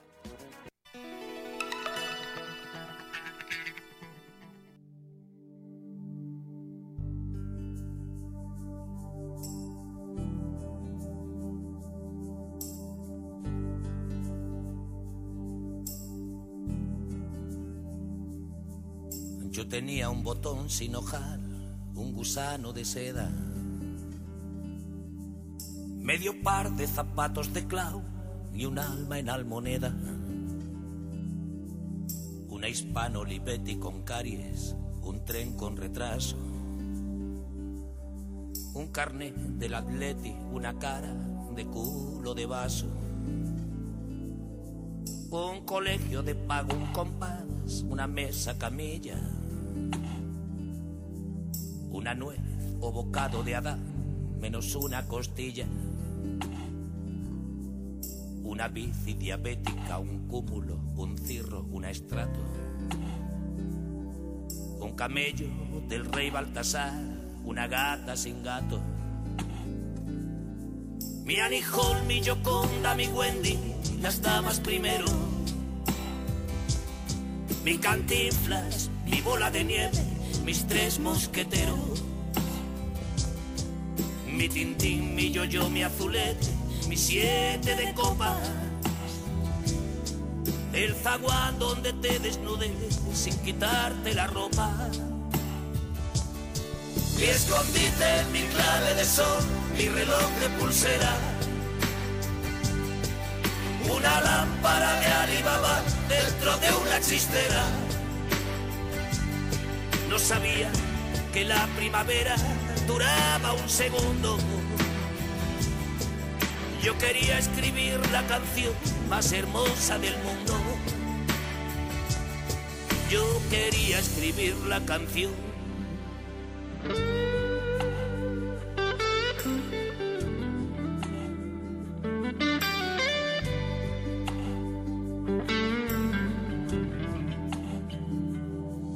Presento a mi abuelo bastardo, a mi esposa soltera, al padrino que me apadrinó en la legión extranjera. A mi hermano gemelo patrón de la merca ambulante. A Sinbad el marino que tuvo un sobrino cantante. Al putón de mi prima Carlota y su perro Salchicha. A mi chupa de cota de mallas contra la desdicha. Mariposas que cazan en sueños los niños con grano. Cuando sueñan que abrazan a Venus de milos y manos. Me libré de los tontos por ciento del cuento del business. Dando clases en una academia de cantos de cisne. Con Simón de Cirene hice un tour por il Monte Calvario. Allora, beh, insomma, chiudiamo in bellezza, Umberto, perché chiudiamo con Jacopo Rubbi e anche con la canzone Más hermosa del mondo di Shakim Sabina. Ma Jacopo, ci sei? Ciao Carlo, buonasera, buonasera a tutti. Intanto Ferrari e Red Bull sono vicinissime in quel di Monte Carlo. Jacopo, insomma, intanto era recente, è stato il tuo compleanno, quindi auguri. Sì, grazie, è passato quasi una settimana, grazie. Sì, è passata una settimana, ma non ci siamo sentiti questa settimana qui, se non con messaggi, ma beh, insomma, la SPAL è rimasta in Serie B, quindi abbiamo anche seguito la SPAL. Il rugby oggi gioca la finale scudetto, no? Esatto, sì, è tempo di verdetti o comunque tempo di bilanci, diciamo fine maggio questo porta. Iniziamo dalla SPAL, ci ha dato le Gioia, il pareggio di Brescia, la vittoria agevole con Frosinone, meritatamente secondo me è rimasto in Serie B perché è stata una stagione molto travagliata e il gruppo quando l'acqua iniziava ad arrivare alla gola ha risposto presente, quindi diciamo che la SPAL doveva soffrire di meno nei pronostici della vigilia, però è rimasto in Serie B e questo è ciò che conta. Adesso la proprietà che l'anno scorso era nuova, adesso è più stratificata, che è fatta capo a Tacopina, sta già lavorando, ha cambiato il direttore sportivo, confermato Venturati in panchina, si parte con buon margine e quindi ci si può solo che guadagnare mettendo mano a gran parte della rosa formata da prestiti, quindi diciamo che sulla SPAL si nutre un moderato ottimismo. Anche perché Jacopo quest'altro anno sarà un campionato di Serie B di grandi firme, perché tra quelli che sono retrocessi e quelli che sono saliti, insomma, sono tutte squadre e quelle che sono rimaste. Aspettiamo anche l'ultima promossa dei playoff di Serie C, che non sarà probabilmente l'ultima della classe, per cui sì, la dicitura di A2 combacia perfettamente. Se voi pensate che una delle tre retrocesse in Genoa, quindi andare a fare la B a Marassi, diciamo che sarà una B molto molto competitiva, ma come ci ha insegnato la Serie B ci saranno delle sorprese, quindi mi auguro veramente che la SPAL possa stare nei piani alti e possa avere un ruolo di sorpresa, perché ripartirà precisamente da outsider, insomma, ecco, vista anche la classifica di quest'anno, però sarà una B molto qualitativa con grandi città, con grandi squadre, con grandi società, per cui è un campionato che non lesina emozione ed è un campionato anche da seguire per chi non è direttamente coinvolto. Ecco, beh, insomma, poi del rugby abbiamo detto che sarà la finale, Rovigo. Sì, tempo di verdetti, il rugby Italian Day oggi a Moleto, la Parma. Complimenti alla Valsugana che ha vinto il titolo femminile proprio da pochi minuti, adesso c'è il riscaldamento, 5:30 finale Rovigo-Padova, insomma i derby d'Italia, 191esima volta che si affrontano, è una finale da tripla ed è un bell'atto finale per un campionato italiano, insomma, che deve trovare la propria dimensione ma che oggi vive una giornata di festa. E poi insomma le squadre bolognesi, insomma la squadra bolognese è rimasta solo quella praticamente. Sì. Insomma, diciamo è una società solo, con due squadre però lanciatissime. Si è ben comportata nel campionato di Serie B. molto ben comportata, perché ne mancano due alla fine. Domani va a Rubano, ospite della Cattolista Palladium, che nei pronostici della vigilia dovrebbe festeggiare la matematica promozione in Serie A, quindi data storica per il giovane club patavino. Dall'altra parte Bologna vuole giocarsi i punti per arrivare alla seconda posizione e sorpassare San Donà, una nobile decaduta, e sarebbe non un grande risultato ma un grandissimo risultato. Poi dovessero esserci anche dei giochi per i pescaggi, questo grandissimo risultato potrebbe addirittura diventare storico, però già la stagione è una stagione super positiva per il club del Bologna Reggio. Certo, beh, insomma, mentre il Formigine, la tua squadra, come ha finito? Il Formigine ne mancano due, domani siamo nella vicina Imola e poi dopo chiudiamo in casa il derby con Modena. Siamo 8/10, abbiamo vinto 4 partite rispetto allo score 0 dell'anno chiuso a metà della pandemia, per cui siamo cresciuti. Ci manca ancora una ciliegina su una stagione anche per noi positiva, in ottica di crescita sia della rosa ma anche e soprattutto del club che parte e che fa leva proprio sui giovani, sui bambini, per cui un bel ambiente. Devo dire che si spera che il processo di crescita possa continuare anche negli anni venturi. Jacopo, io ti ringrazio. Beh, insomma, buone vacanze poi a tutti. Io in qualche modo ci sarò qui, però insomma, per quello che riguarda invece il sabato, insomma, i sabati saranno fino, insomma, a settembre inoltrato, insomma, avranno un'altra programmazione. Grazie ancora Jacopo Rubbi. Ciao a tutti e buona estate a tutti. Mentre Umberto, siamo alla fine, noi però abbiamo questa appendice lunedì che appunto sera, chiuderemo anche le serali per l'estate, e d'altra parte c'è un bel caldo anche qui dentro, che esatto, non ci si sta a sentirsi anche qui, Io volevo lasciarvi con un brano, My Sweet Lord, però interpretato da Billy Preston, ma con il concerto del 2002 a ricordo di George Harrison, con Eric Clapton, musicisti abbastanza particolari, il massimo proprio, il massimo. Bene, grazie a tutti, insomma, buona estate.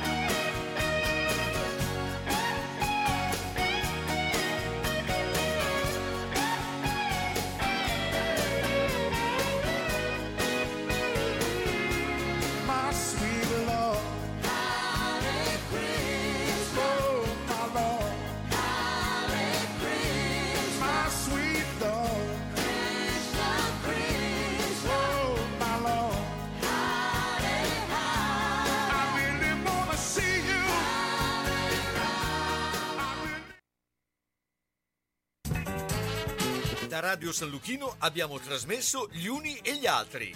Appuntamento dedicato a cultura, informazione, sport, intrattenimento e attualità. A cura di Carlo Orzesco.